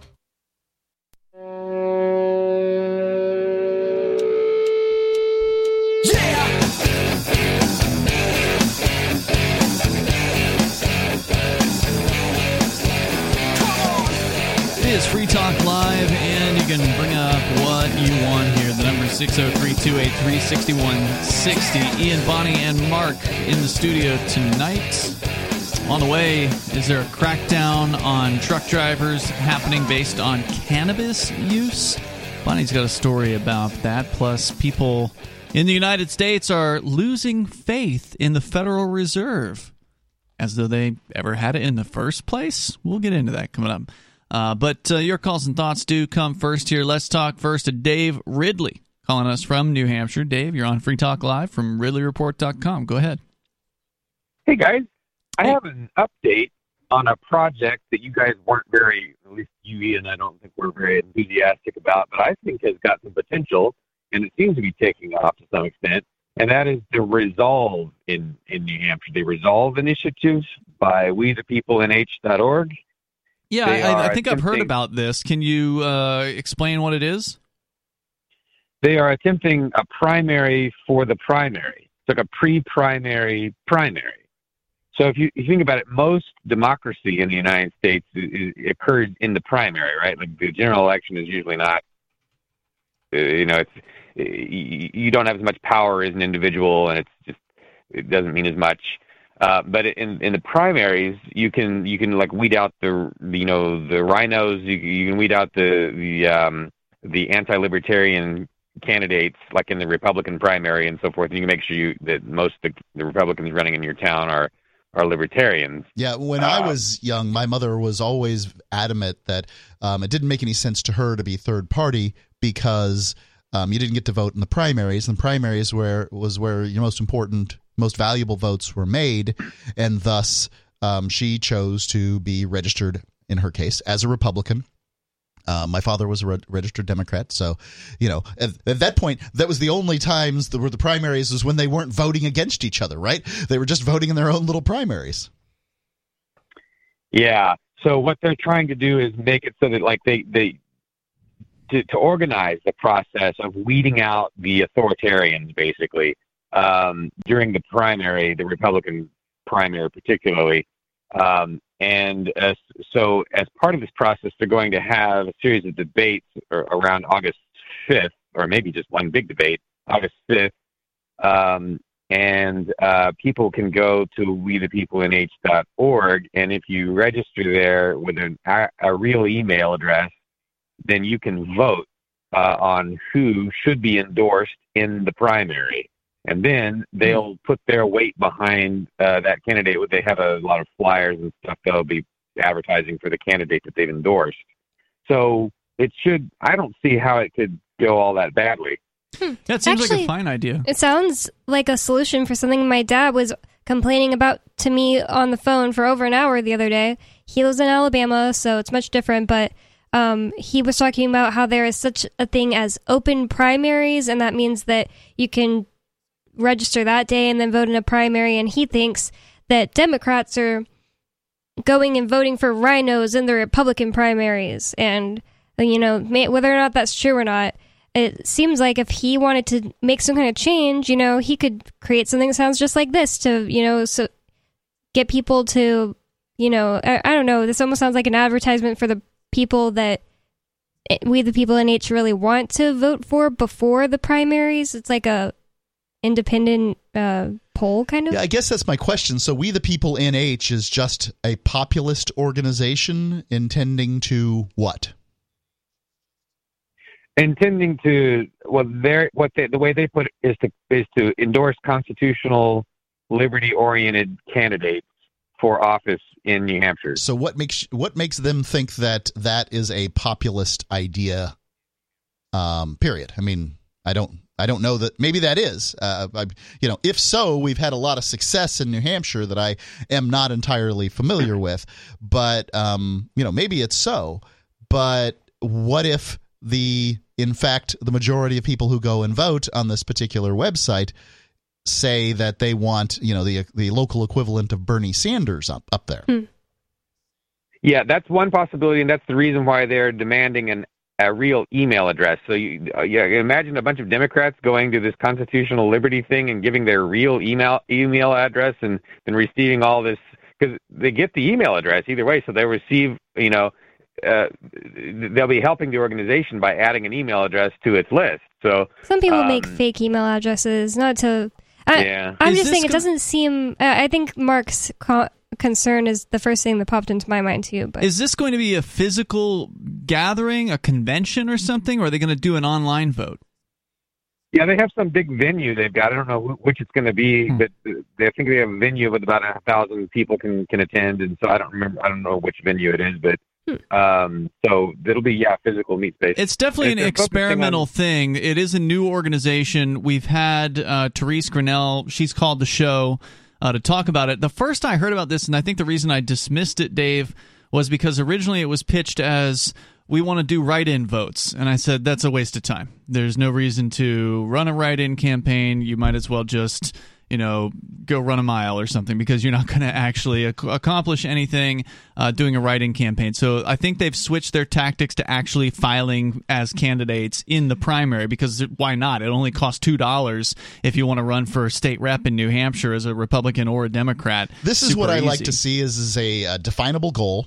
Um, you know, clarity on what people can can do. You know, uh, a short, easy thing for people to accomplish that may have good results. I think that you know I'm going to go ahead and give this an endorsement. Um, by the what I'm hearing is that I agree. Um, if you take what is a constitutional organization now, I don't know what constitutional means in you know a state where they can write whatever they want in their constitution, but I get what they're trying to say. We're, we're constitutionally Yeah, the New Hampshire Constitution's pretty good. stuff and things.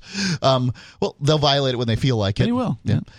So you know, whatever. I'll leave those terms uh, aside. But you know, organizations that want to see those sorts of candidates, those are generally the kinds that I would like to see in New Hampshire, and I like that. Now, I will say one more time: New Hampshire is still doomed until it modifies its constitution to make it uh, take a supermajority of the liars and thieves in Concord to pass a law and a simple majority to uh, unpass a law to get get a law off the books. At that point, I will begin to see a ray of hope for New Hampshire.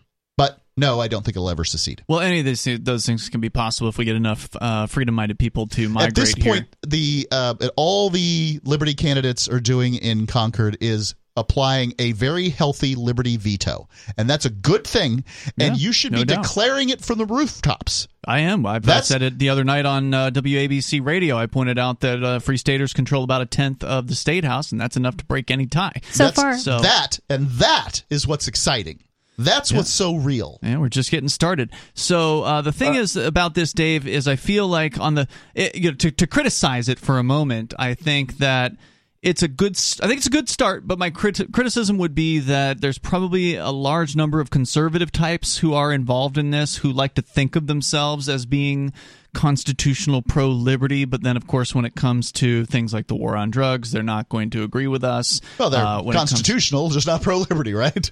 Well, that's what I'm saying. They like to believe in the, their themselves as being pro liberty, but they're in point of fact they don't have the principles that it takes. That said, I think it's a good thing for people to mix. I think it's important for libertarians to mix with conservatives and mix with Democrats and spread the ideas of liberty in whatever way possible. So I do support this from that aspect. I think liberty oriented people who actually do understand the principles of, of freedom, who understand the non aggression principle, should be at this meeting and they should be influencing this organization. As far as identifying who the right candidates are, I don't think these guys have a track record yet. This is their first time out. Uh, you want to look at a, you want to look at an organization that knows how to do it. The New Hampshire Liberty Alliance. They hmm. send out a great questionnaire to every single uh, primary candidate that nails it as far as principles are concerned. So if you want a good voters guide, those guys know who to look at. I'll tell you what. I was reading the They're, NHLA's uh, report on legislators halfway around the globe more than once. I've been sitting in some foreign country in some far far off land reading this thing because it truly is an important guide on what to vote for. Go ahead, Dave. They're going to be, I guess, doing a survey, and one of the questions on the survey is will be whether candidates support New Hampshire independence. Very cool. Wow. Thanks for the update here tonight. Definitely appreciate it. Yeah, Therese Grinnell, uh, she's the founder of this organization, and she's one of those people who got activated during COVID, basically. She had never had any kind of political action in her past, and then the COVID crackdowns started, and she said, "All right, I got to do something about this." And she started going out. She's a nurse, was a nurse. I don't think she is at this time, but uh, started going out and protesting what was happening in the hospitals and, and all so of that. Many. And she got connected uh, with thousands of people all across the, the state. She just so, went out into the streets with a sign one day. Then a couple weeks later, she had hundreds of people surrounding her, supporting right. her. The Democrats really did it because they pissed off the moms. They did. Uh, and there's uh, more coming up here. So now, now she's a force to be reckoned with in like less than two years, which is pretty awesome. So I hope this thing works out. More coming up. Hour three's on the way.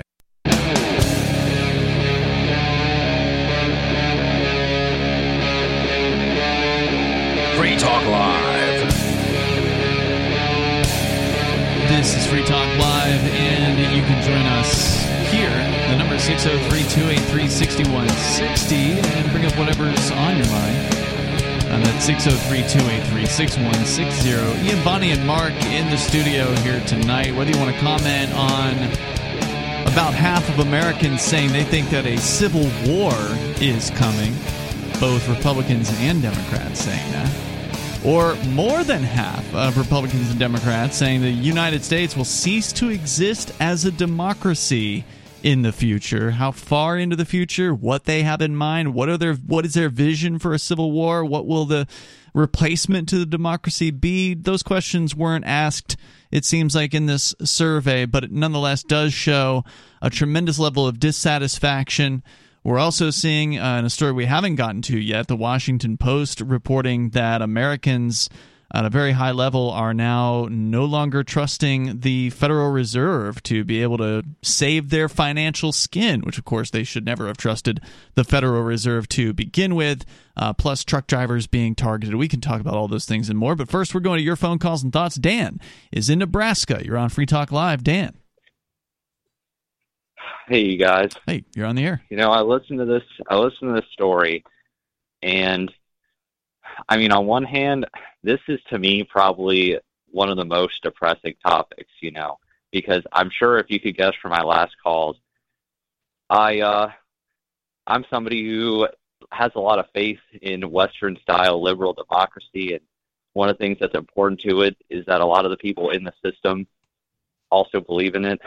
But I actually wonder I think when a, I think I hear a lot of people talking about oh there's going to be a civil war that they don't think this could last, but I wonder how many people if you actually like sat them down, like looked them like square in the eye, like do you really think America is not going to be a country or a democracy anymore by the end of your life? Like how many of them would really seriously say that? Because I think a lot of people say that kind of in either without thinking or very impassionedly.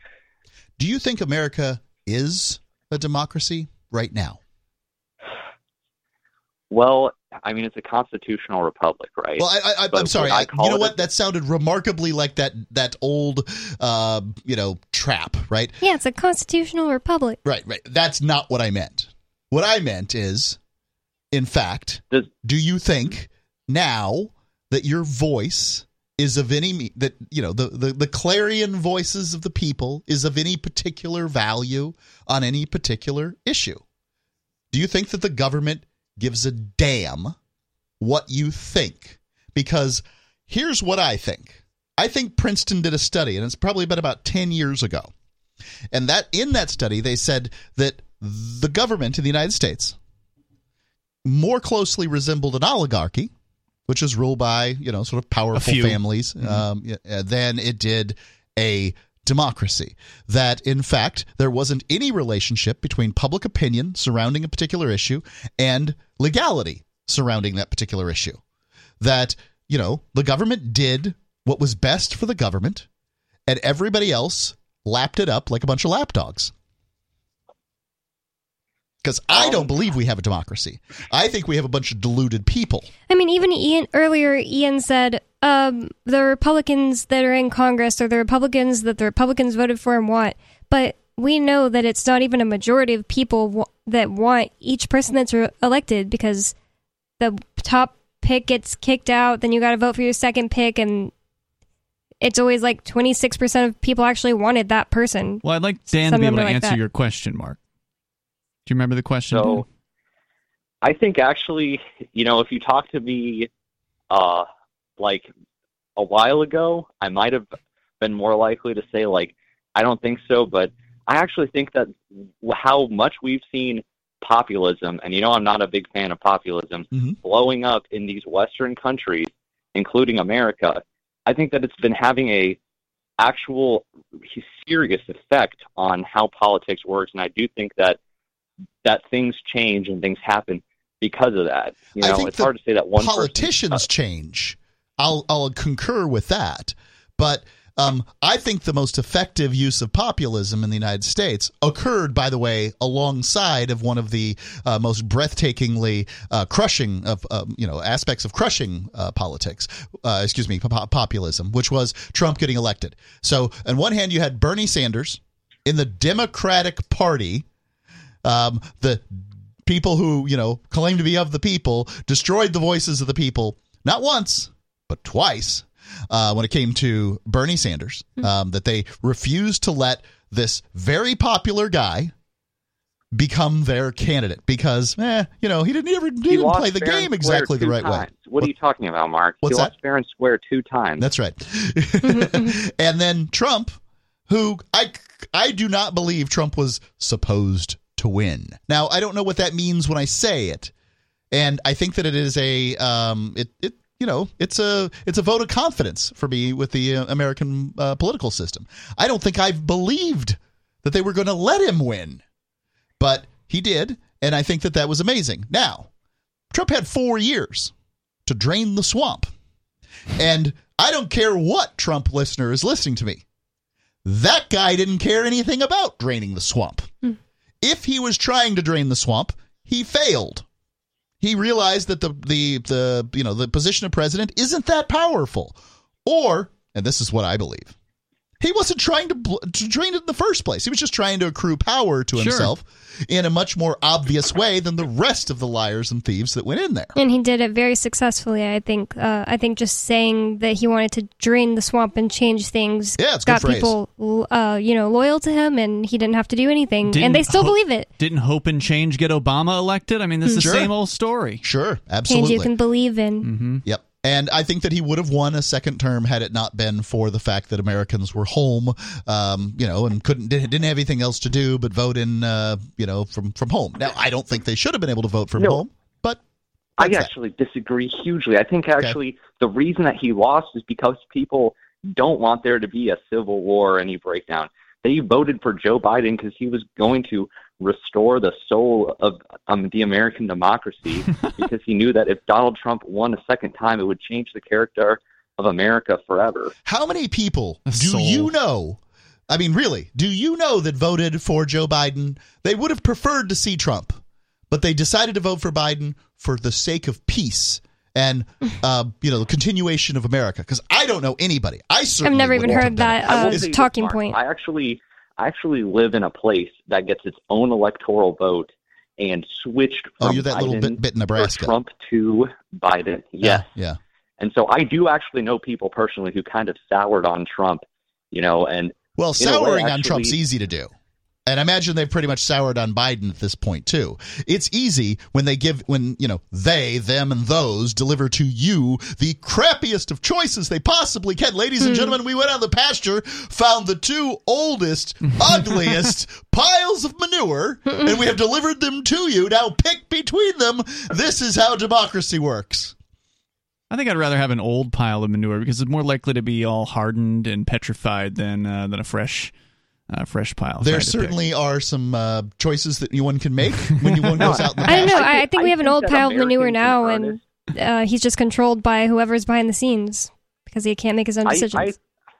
I, I think Americans earnestly trust the wisdom of an elder statesman, and that's why they continue to just pick old people and over and over. oh yeah, he's done such don't- great things throughout the years, like the cri- 1990, 1998 crime bill or whatever it is, segregation promoting. He's just been so great. He's there so was wise. a huge demand. There was a mandate for the crime bill. They had to do something. Okay, I mean they couldn't just not have a crime bill. you can't just not, uh, you know, step on people's rights. Well, they Stupid. could just leave it to the states uh, to decide how to handle crime because all crime happens local. So I don't know why the federal government needs to be involved in any of that to begin with. because they weren't doing an adequate job. Sometimes the states cannot adequately meet their own needs or the needs of their own citizens. Well, So now we have more people in to pick up the prisons than any other country on, on the planet. I don't think Yeah, we're doing some kind of great job, and Right, he has they're- some um, kind of wisdom I need to respect. Locking people up for making a website. That's a real, real success story. Thanks for the call tonight, Dan. Of course, I'm talking about Ross Ulbricht, uh, the man who created the Silk Road, sentenced to life sentences plus 40 years. The 200,000, I think, people that are in federal prisons across the United States, a bunch of them are there for completely victimless so called crimes. Uh, we got more on the way here. Of course, you know Biden wasn't alone in supporting that. I imagine the Republicans were all about it too because they love tough on crime.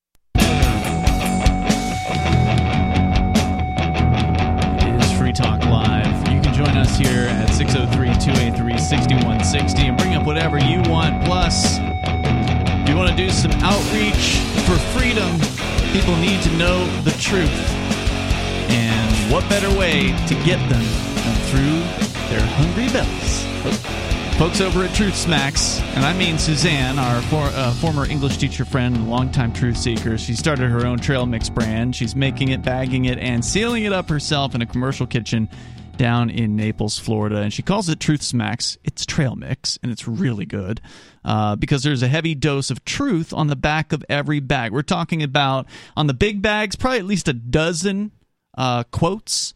Not, they don't have as much room on the smaller bags. There's two sizes. There's three and a half ounce and ten ounce bags of uh, Truth Smacks available, and they're just loaded up with freedom-oriented quotes from some maybe more recent and some historic characters. They're all really, really good. Yeah, solid quotes, and this is a great little outreach project on a bag of delicious trail mix. In fact, she uses only food as nature intended. It's all raw, unadulterated ingredients. She really took her time finding good sources of uh, great quality product to mix together. There's no put in- soy in the chocolate. Nope. Uh, and put into these bags. They're fantastic. I was munching on some earlier here tonight. You can get two flavors. There's the original variety and peppermint infused. And again, two different sizes. Go to truthsmacks.com slash shop and smack your friends and family with the truth. It's I think food. That I'm sorry about Go that. ahead. Uh, the, the- I think the peppermint variety is just such a special thing. Um, I mean, you know, It's the trail- controversial. I, I I got it. Uh, the trail mix is delicious. Everybody Yeah. likes trail mix. I eat trail mix when I'm not on trails. Mhm. No Me too. problem. But I feel like that's uh, that peppermint infused version is just I like it, admittedly. Yep. But I think it's just so special and different. It's really the sort of the the thing that you can get that's so different about Truth Smacks. It is really unique. It's great Yeah. product, and you can go and get yours at truthsmacks.com slash shop. And again, a great gift for people that maybe you want to persuade closer to the ideas of freedom. Start a conversation, get them thinking. Truthsmacks.com slash shop. We go to your calls and thoughts. James in West Virginia, listening to WVTS in Charleston. Go ahead. Hi, I just wanted to say that uh, this is the same thing that happened in Russia and every other country that's tried to outlaw guns. The government's an outlaw. What do you mean by that? The government's an outlaw. Well, the original Second Amendment is to protect our rights from encroachment by the government, but they're acting like it's anybody's rights but ours.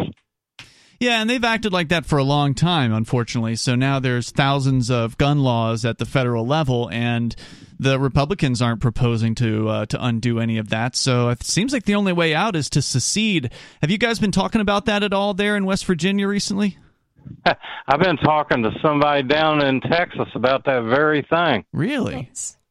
Was it the Texas National Movement, or who who have you been talking to down there? No, this is some of my Facebook friends. Nice. And are they saying uh, they're in favor of it? What is what kind of responses are you getting? Well, we got a, a whole bunch of uh, people with different uh, thoughts about it, but uh, some people want to go some area and just uh, take over the area, but we haven't determined where. And uh, right now, we're just being survivalists because uh, we know that this government is is totally corrupt and evil. So you're talking about people are moving to talking about moving to Texas in a large number to a certain area in Texas, and they're trying to figure out where to go. Yeah, they're they're trying to find somewhere that's uh, not a whole bunch of people per square mile, Mm-hmm. but lots of. Well, you got to have water, you got to have whatever, right? But uh, they're looking at other states too, so I, I don't even know. It's kind of like cells, but whoever's above me, uh, they're discussing a whole bunch of things. This sounds like something that uh, went on at a conference you went to, Mark, Yeah, the Exit, and Build The. Exit and Build conference, they were talking about stuff just like this. Um, now, I believe the author, Joel Skousen, uh, do I have that name right? Sounds um, I'm familiar. trying to search him right now.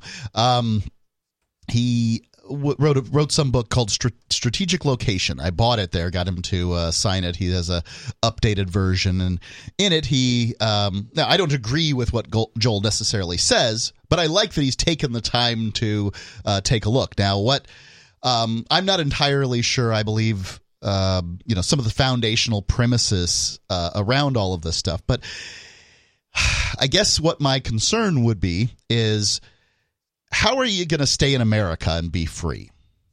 Like if if you got to survive something, America seems like a poor place to do it. I would go to Central America. I would go to a place where I can they already grow organic food. Have you even considered that, James? Have you considered anything outside of the United States? Outside of Texas? Well, I don't know how uh, how safe it is in Central America. I know it's not safe in Mexico. Yeah, now, uh, Mark, you got to be honest here. You did tell me at one time that you were concerned about kidnappings there in uh, in Honduras. Sure. Um, I was concerned when I was in San Pedro Sula. Mm-hmm. I would also be concerned when if I was in Detroit. right? Like so yeah. The, this is the thing is is that America is a big place and so Yeah. Mm-hmm. is Central America. Um, is is that some places are safe and some places aren't.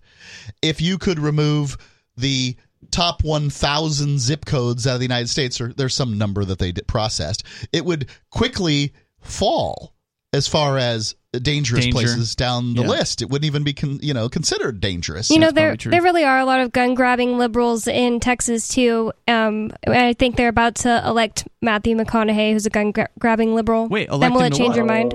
Oh, governor. He wants no, to run for he governor. didn't run for governor. He, he Oh. decided not to. Oh, I thought he was going to. Well, Uh, he's he's going and giving good. speeches, and all my friends love uh that live in Texas. They love Matthew McConaughey Oh, and want he's an to vote for actor. him.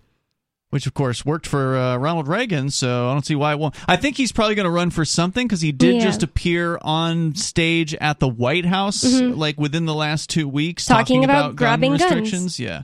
So they're using him as a spokesperson now. James, uh, what I would suggest is check out. It sounds like you're already tied in with a group of people down there in Texas, but you might want to uh, talk to the folks over at the Live Free Academy. I think that's John Bush's new thing. I just at least that's the website here, livefree uh, dot academy. I know there there's a lot of folks that are thinking about doing something very very similar. So you Yeah, know- and I'd support the folks down in Texas. Everybody that I was there in Bastrop with uh, was, you know, really, really great folks. Yeah, let us know how stuff. that goes, will you, James? Like when you guys actually pick a destination, will you give us a call back and, and let us know? Sure. Uh, livefree.academy, right? Yeah, that's their website. Yeah, we're all trying to get unmarked guns because that's how they hook in with those stupid communist gun grabs. Is if you got a serial number or even the name of the maker. So a lot. Yeah, I think you're going to find a lot of like-minded uh, people within that community. Uh, thank you for the call tonight, James. I definitely appreciate hearing from you. Certainly, 3D printing. Uh, homemade guns is definitely a huge thing in the Liberty community, and, and I know John and the, the folks down there. It was uh, Cody Wilson lives in Austin, right? So that's the the ghost gunning folks, right? They're right there. Uh, the number 603-283-6160. I think Cody was up at wasn't he at Lib uh, the Liberty Forum this year? I think that he was. I think he spoke there. We didn't go and watch many of the, the speeches, but he's been in and out of New Hampshire as well. Because again, the, the gun community in New Hampshire is uh, is also pretty pretty awesome. I think New Hampshire has the highest percentage of machine gun ownership in the entire United States, if I recall correctly. The number six zero I don't imagine it takes very many. And uh, what are you going to do with it once you have it? It's pretty much illegal to use it, right? No, I think we're talking about legal owners of machine guns. I don't think they can count the illegal ones, Mark. The number 603 283 6160, and you can join us here, bring up whatever's on your mind, and take control of the airwaves here on Free Talk Live. Don't forget our social media platform, which you can sign up for and interact with others. It's social.freetalklive.com.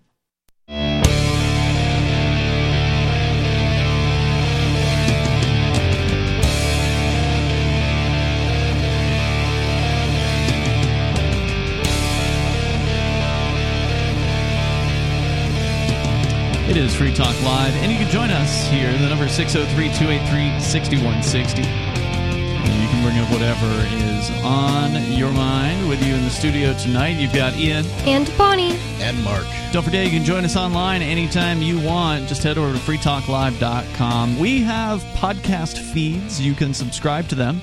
Just go to feeds.freetalklive.com. We get the main feed, which has everything that we release. So the full shows, the digest shows, sometimes some one off interviews, like I was just on WABC a couple of nights ago, which is probably the biggest radio station in all of the United States. It's the, the big station in New York City. Uh, and I was uh, honored to appear on their overnight show. So I've got that full interview that appeared in our podcast. If you didn't completely live and local now, from what I understand. Yeah, they are uh, around Yeah. the clock.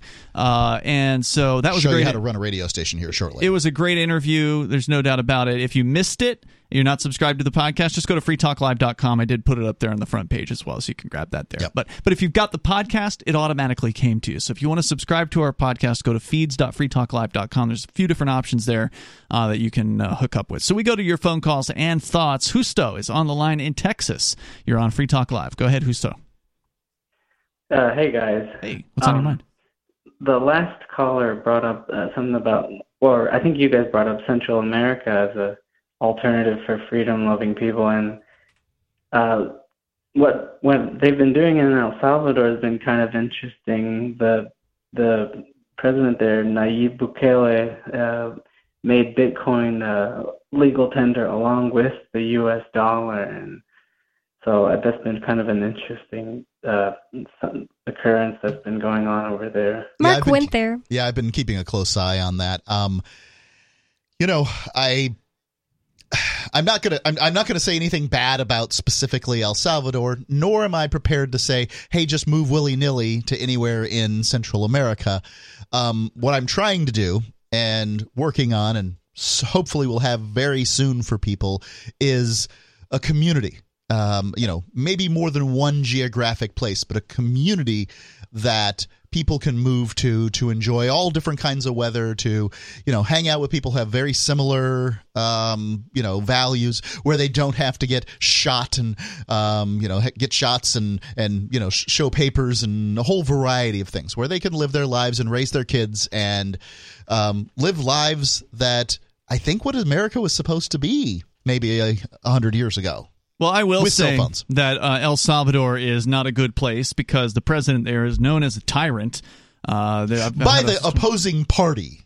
no, all you have to do is look at what he says and uh, and what he does. He said that Crack he's gonna. drug gangs. He said he's gonna starve everybody in the prisons. He's calling all kinds of people gangsters, whether they are or not. He's throwing them into No into, due process. Yeah, there's no due process for these people. They're just getting thrown into prison cells. I've had a story that's been sitting in my show prep here for uh, for weeks. So, I mean, I do agree that El Salvador is an interesting experiment, and we've certainly been following it as closely as we can. We had Mark Falzon on the show, uh, who's one of the uh, Bitcoiners out there. He, he loves to cover like what's going on in Bitcoin Bitcoin Cash, for instance. He's Mm-hmm. gone to the islands. He's gone to El Salvador. He spent many days there, and we spoke with him and in detail uh, about his experience there in El Salvador. And of course, you know, on the positive side, they have made Bitcoin legal tender. On the negative side, the way the law is written, they can force you as a business owner to accept Bitcoin. That's what legal a tender problem. is. Uh, Now, I'm not saying I support it necessarily, but it may be necessary in order to see that kind of adoption. No, it's uh, it's not Okay. necessary because then you're forcing people who do not appreciate it to accept it,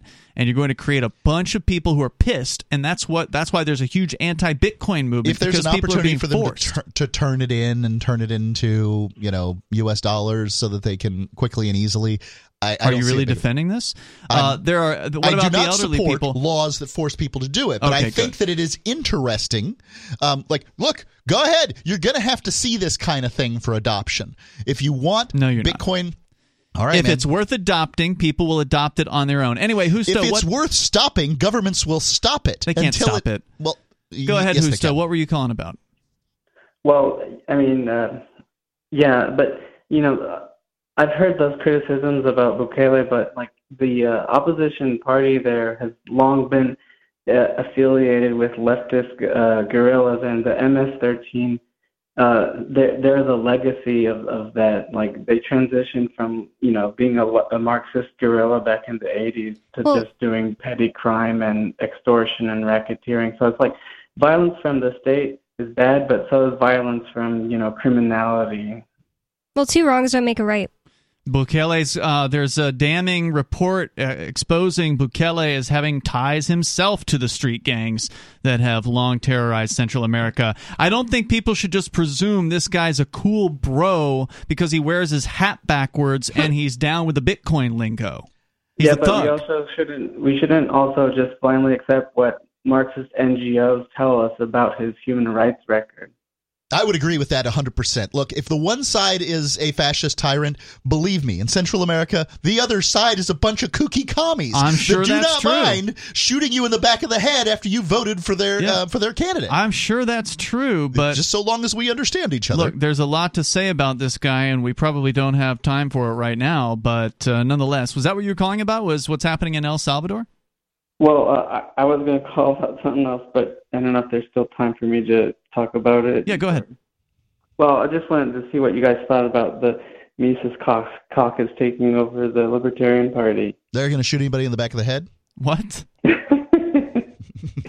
the Mises uh, Caucus is apparently the libertarian wing of the Libertarian Party, and uh, there's been a sudden resurgence within, uh, you know, the Libertarian Party. And I got to say, I'm kind of happy what, about what I'm hearing coming out of the Mises Caucus. Mind you, I knew some very good people that weren't in the Mises Caucus, and I'm not prepared to, you know, hang them up by the yard arm or anything like that. But, um, you know, I, I like what I see. I like to see libertarians talking about libertarian stuff rather than trying to look like, um, you know, Democrats that understand economics. Yeah. Uh, it's not that exciting to me because I just don't think the Libertarian National Party is that exciting. What I like about them, I'm not saying they're exciting, mind you. Um, libertarians and exciting don't tend to let go together. Smart, yes. Exciting, not so much. But what I like the most about, especially the National Party, is is that they will provide me with somebody for whom I can vote with a clear conscience on the occasions that I choose to vote. Um, that it won't bother me to vote for the libertarian candidate because mm-hmm. they're going to be anti-war every issue every time. And when it comes to voting for president, that's what I do. I don't vote for the economy because the economy may serve me and it may serve my family in the future. But what matters right now is how many bombs your killer decides to drop on somebody else's family. And that's why I vote. I'm a one issue voter when it comes to the president because there's lots of people who vote on stupid issues when it comes to the president. they should be voting for their members of Congress over. Um, but the one issue that matters is when you're voting for the the killer in chief, vote for somebody who refuses to kill anybody who has an initiated force at the very least. Yeah, uh, to answer your question, Husto, from my perspective, as a former member of the Libertarian Party, having Life member. Having uh, having resigned in 2008, I actually rejoined the party a few weeks ago when the Libertarian Party, after the Mises par- uh, caucus took over, they changed their messaging back to being a principled messaging uh, viewpoint, and that was the main reason why I left the party. So they actually endorsed the Free State Project for the first time ever, which I was really happy to see. And I've been uh, been watching their releases on their social media, and I've been liking what I see. So as far as their messaging is concerned, it seems to be back on target. That may lead to an actually principled uh, libertarian candidate for the first time in, in two, nearly two decades, in twenty more than two decades in 2024. So I'll I'll hope for that, but I don't have a lot of hope given that I don't think that any national level politics is really worthwhile. I think that ultimately uh, any kind of acts that the Free State Project does is just for messaging, and that's that's all it really ever should be. Is just they can't win elections in the United States. It's impossible because the people of uh, people of the United States don't seem to care about freedom. As far as bringing people into the ideas of liberty, I would rather the Mises Party do it because there's really no point in basically like left libertarians being brought into liberty because they don't believe in liberty. Well, and I don't want to bring right leaning people in either. I want people that understand freedom. I want people that understand the non aggression principle, and they seem to be pretty good about getting the word out. So thank you, Husto, for your call tonight. We got more coming up. It is Free Talk Live.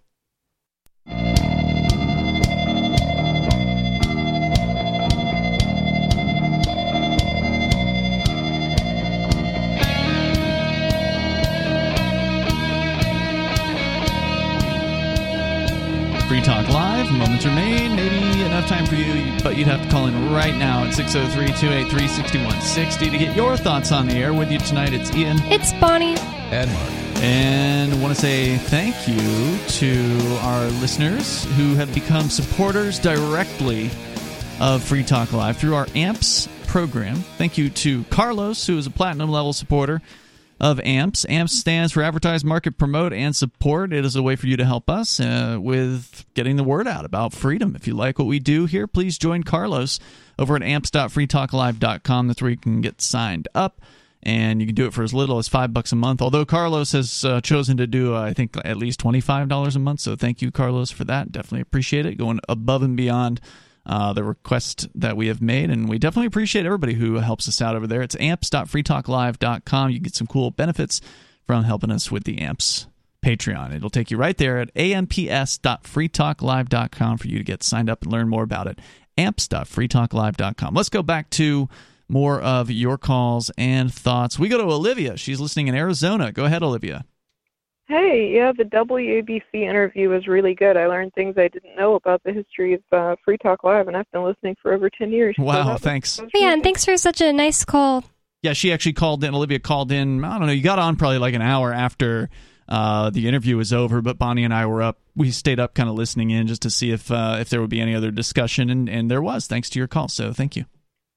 Oh, um, so Ian, you mean a lot to me, and I don't want to call you out, but um, Mark, you're kind of disapproving of Mark moving away to find freedom elsewhere. No, I'm not disapproving of taking- it. I think it's it's great. It's what he wants to do. Oh, okay. It, it kind of sounded like it earlier, but but I was thinking of all the callers who call in from other states, and they they'll either bring up like something terrible the local or state government has done, Or something or great. they'll want to they'll they'll want to fight libertar for for libertarianism in their state, and Ian, you're always like, no, don't, uh, you know, just kind of give up hope and just move to New Hampshire. So I was, I was like, you're kind of telling Mark that he's just giving up here, but that's what you tell other people to do when they sometimes they can't move. So it's kind of like, Well, oh, yeah. I, I would say give up is not the not the worst advice. Like if you're going to stay where you are, what you're saying is is that you value liberty lower than whatever whatever it is that you're staying for. Probably job, Family. family. Yeah. Those those things are great things, mind you. Um, perhaps warm weather. Those are great things. Believe me, they're great things. Um, but you know, the idea to me that changing things changes things is probably not you know not the best idea. I think that the Free State Project is founded on a premise that is unlikely to uh, to work in the long run, and you know I'm interested in keeping an eye on it and everything, but I'm not interested in doing it and freezing my butt off at the same time. I'm not interested in doing it and paying taxes double what I would pay otherwise. I'm not interested in those things. I don't think that you can stay in the United States and remain free. So um, I would encourage people who want uh, freedom to look at alternatives outside of the United States. But if you're And I- bound and determined to stay in New England or the Northeast or you know some frozen hellhole, then perhaps New perhaps New Hampshire ought to be on your list. Oh my god, the weather has been so amazing this whole time you've been here, Mark. I know it's awesome during June, July, August, from Memorial Day to Labor Day. New Hampshire is a glorious place. Yeah. I did have a question for you, um, Go Mark, ahead. too, Yes. because you, you had said um, don't buy a house in other countries, and I think that's good advice. Oh, I think I heard you say that. That's really good advice. I was looking into moving to Fiji at one point. It's one of the happiest countries on earth. And then a few hmm. years later, the government ended up seizing a, a lot of Australians buy land there to retire to, and they seized lands without houses on them already. Like the house had hmm. to be worth like over a hundred thousand dollars or something, and they just sold Wow. that land. And I've heard that happens in some South American countries too, which I think is abysmal. But do you just never want to buy a house again, or like own a house, or how's that going to work? Well, um, you know what I'm what I'm doing is is I'm making sure that any place is and that my a my life is short enough and b that any place that I'm going to be is likely to be free uh, as long as I'm there and I'm likely to be happy. So I think I can be happy renting as well as owning. In fact, having owned and having rented, I can tell you that when the hot water heater breaks down. I'm happy when somebody else has to fix it. when the roof leaks, I'm happy when I can get to ring ring. Hey, your roof is leaking. you know? Mm, As long as they get on the job and get it done. right? Sure, but I can leave. That's true. You know, and I can just go someplace else and I can say, "Hey, mm, I stopped because our lease is violated because well, you didn't have the roof." What are the you know, leases intact." like in Central America? Do they tend to be? Does it really make a difference? What are they going to do to you in Central America? I mean, know. ultimately, if you say, "Yeah, sorry, I left," they weren't fixing the roof. Yeah. They'll say, "Oh well, doesn't look like the gringo wanted to do business with you. See Hmm. ya." Uh, Olivia, anything else I think that's good for tonight. I'm just curious on your take on it too, Ian. on And which? Bonnie. On what, Uh, both topics or whatever you want to talk about. Bonnie? Um, I don't know, Ian. You Mark did. I on this Well, you did definitely say that he's just giving up on New Hampshire when you tell other people to give up on places. But I think that is. Well, it's um, his prerogative to give up on New Hampshire. Most people haven't even tried New Hampshire. Um, but it, it doesn't mean it's you should always never give up on a place because some places are just completely utterly lost. Like you And should give places- up on California. You should give up on California if you care about liberty. Well, and some Absolutely. places aren't right That's for you. where I think the Free State Project shines when it compares itself to New York and Mm. Massachusetts.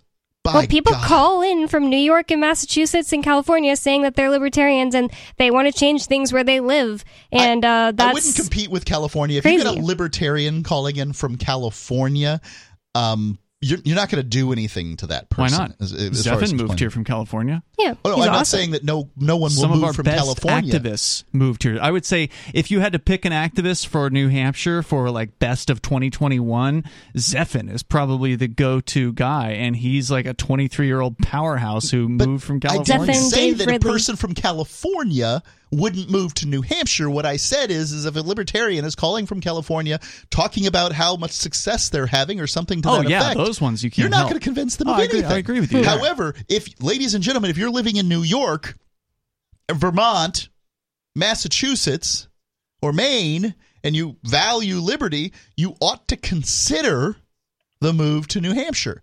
Yeah, what see, that would cost you? I don't know why you. I don't know why you. cut out everybody else. It's like if you live I'm anywhere, not trying to cut them out. I'm trying to show you. You want to win? Focus on where you can win. Right. You, you, you can't run down the football field and hope You the, the football gets lodged in the back of your helmet. You got to turn around and you got to look at where it's at and you got to catch it. Focus Number on your one, target. you got to have a you team. might hit it. You got to have a team large enough to play the damn game. And in Right. California, Here the and in- team wants to kill each other with like forks everybody and else, knives. everywhere else uh, in the United States. And thank you, Olivia, for the call tonight. There, is, there's no libertarian team.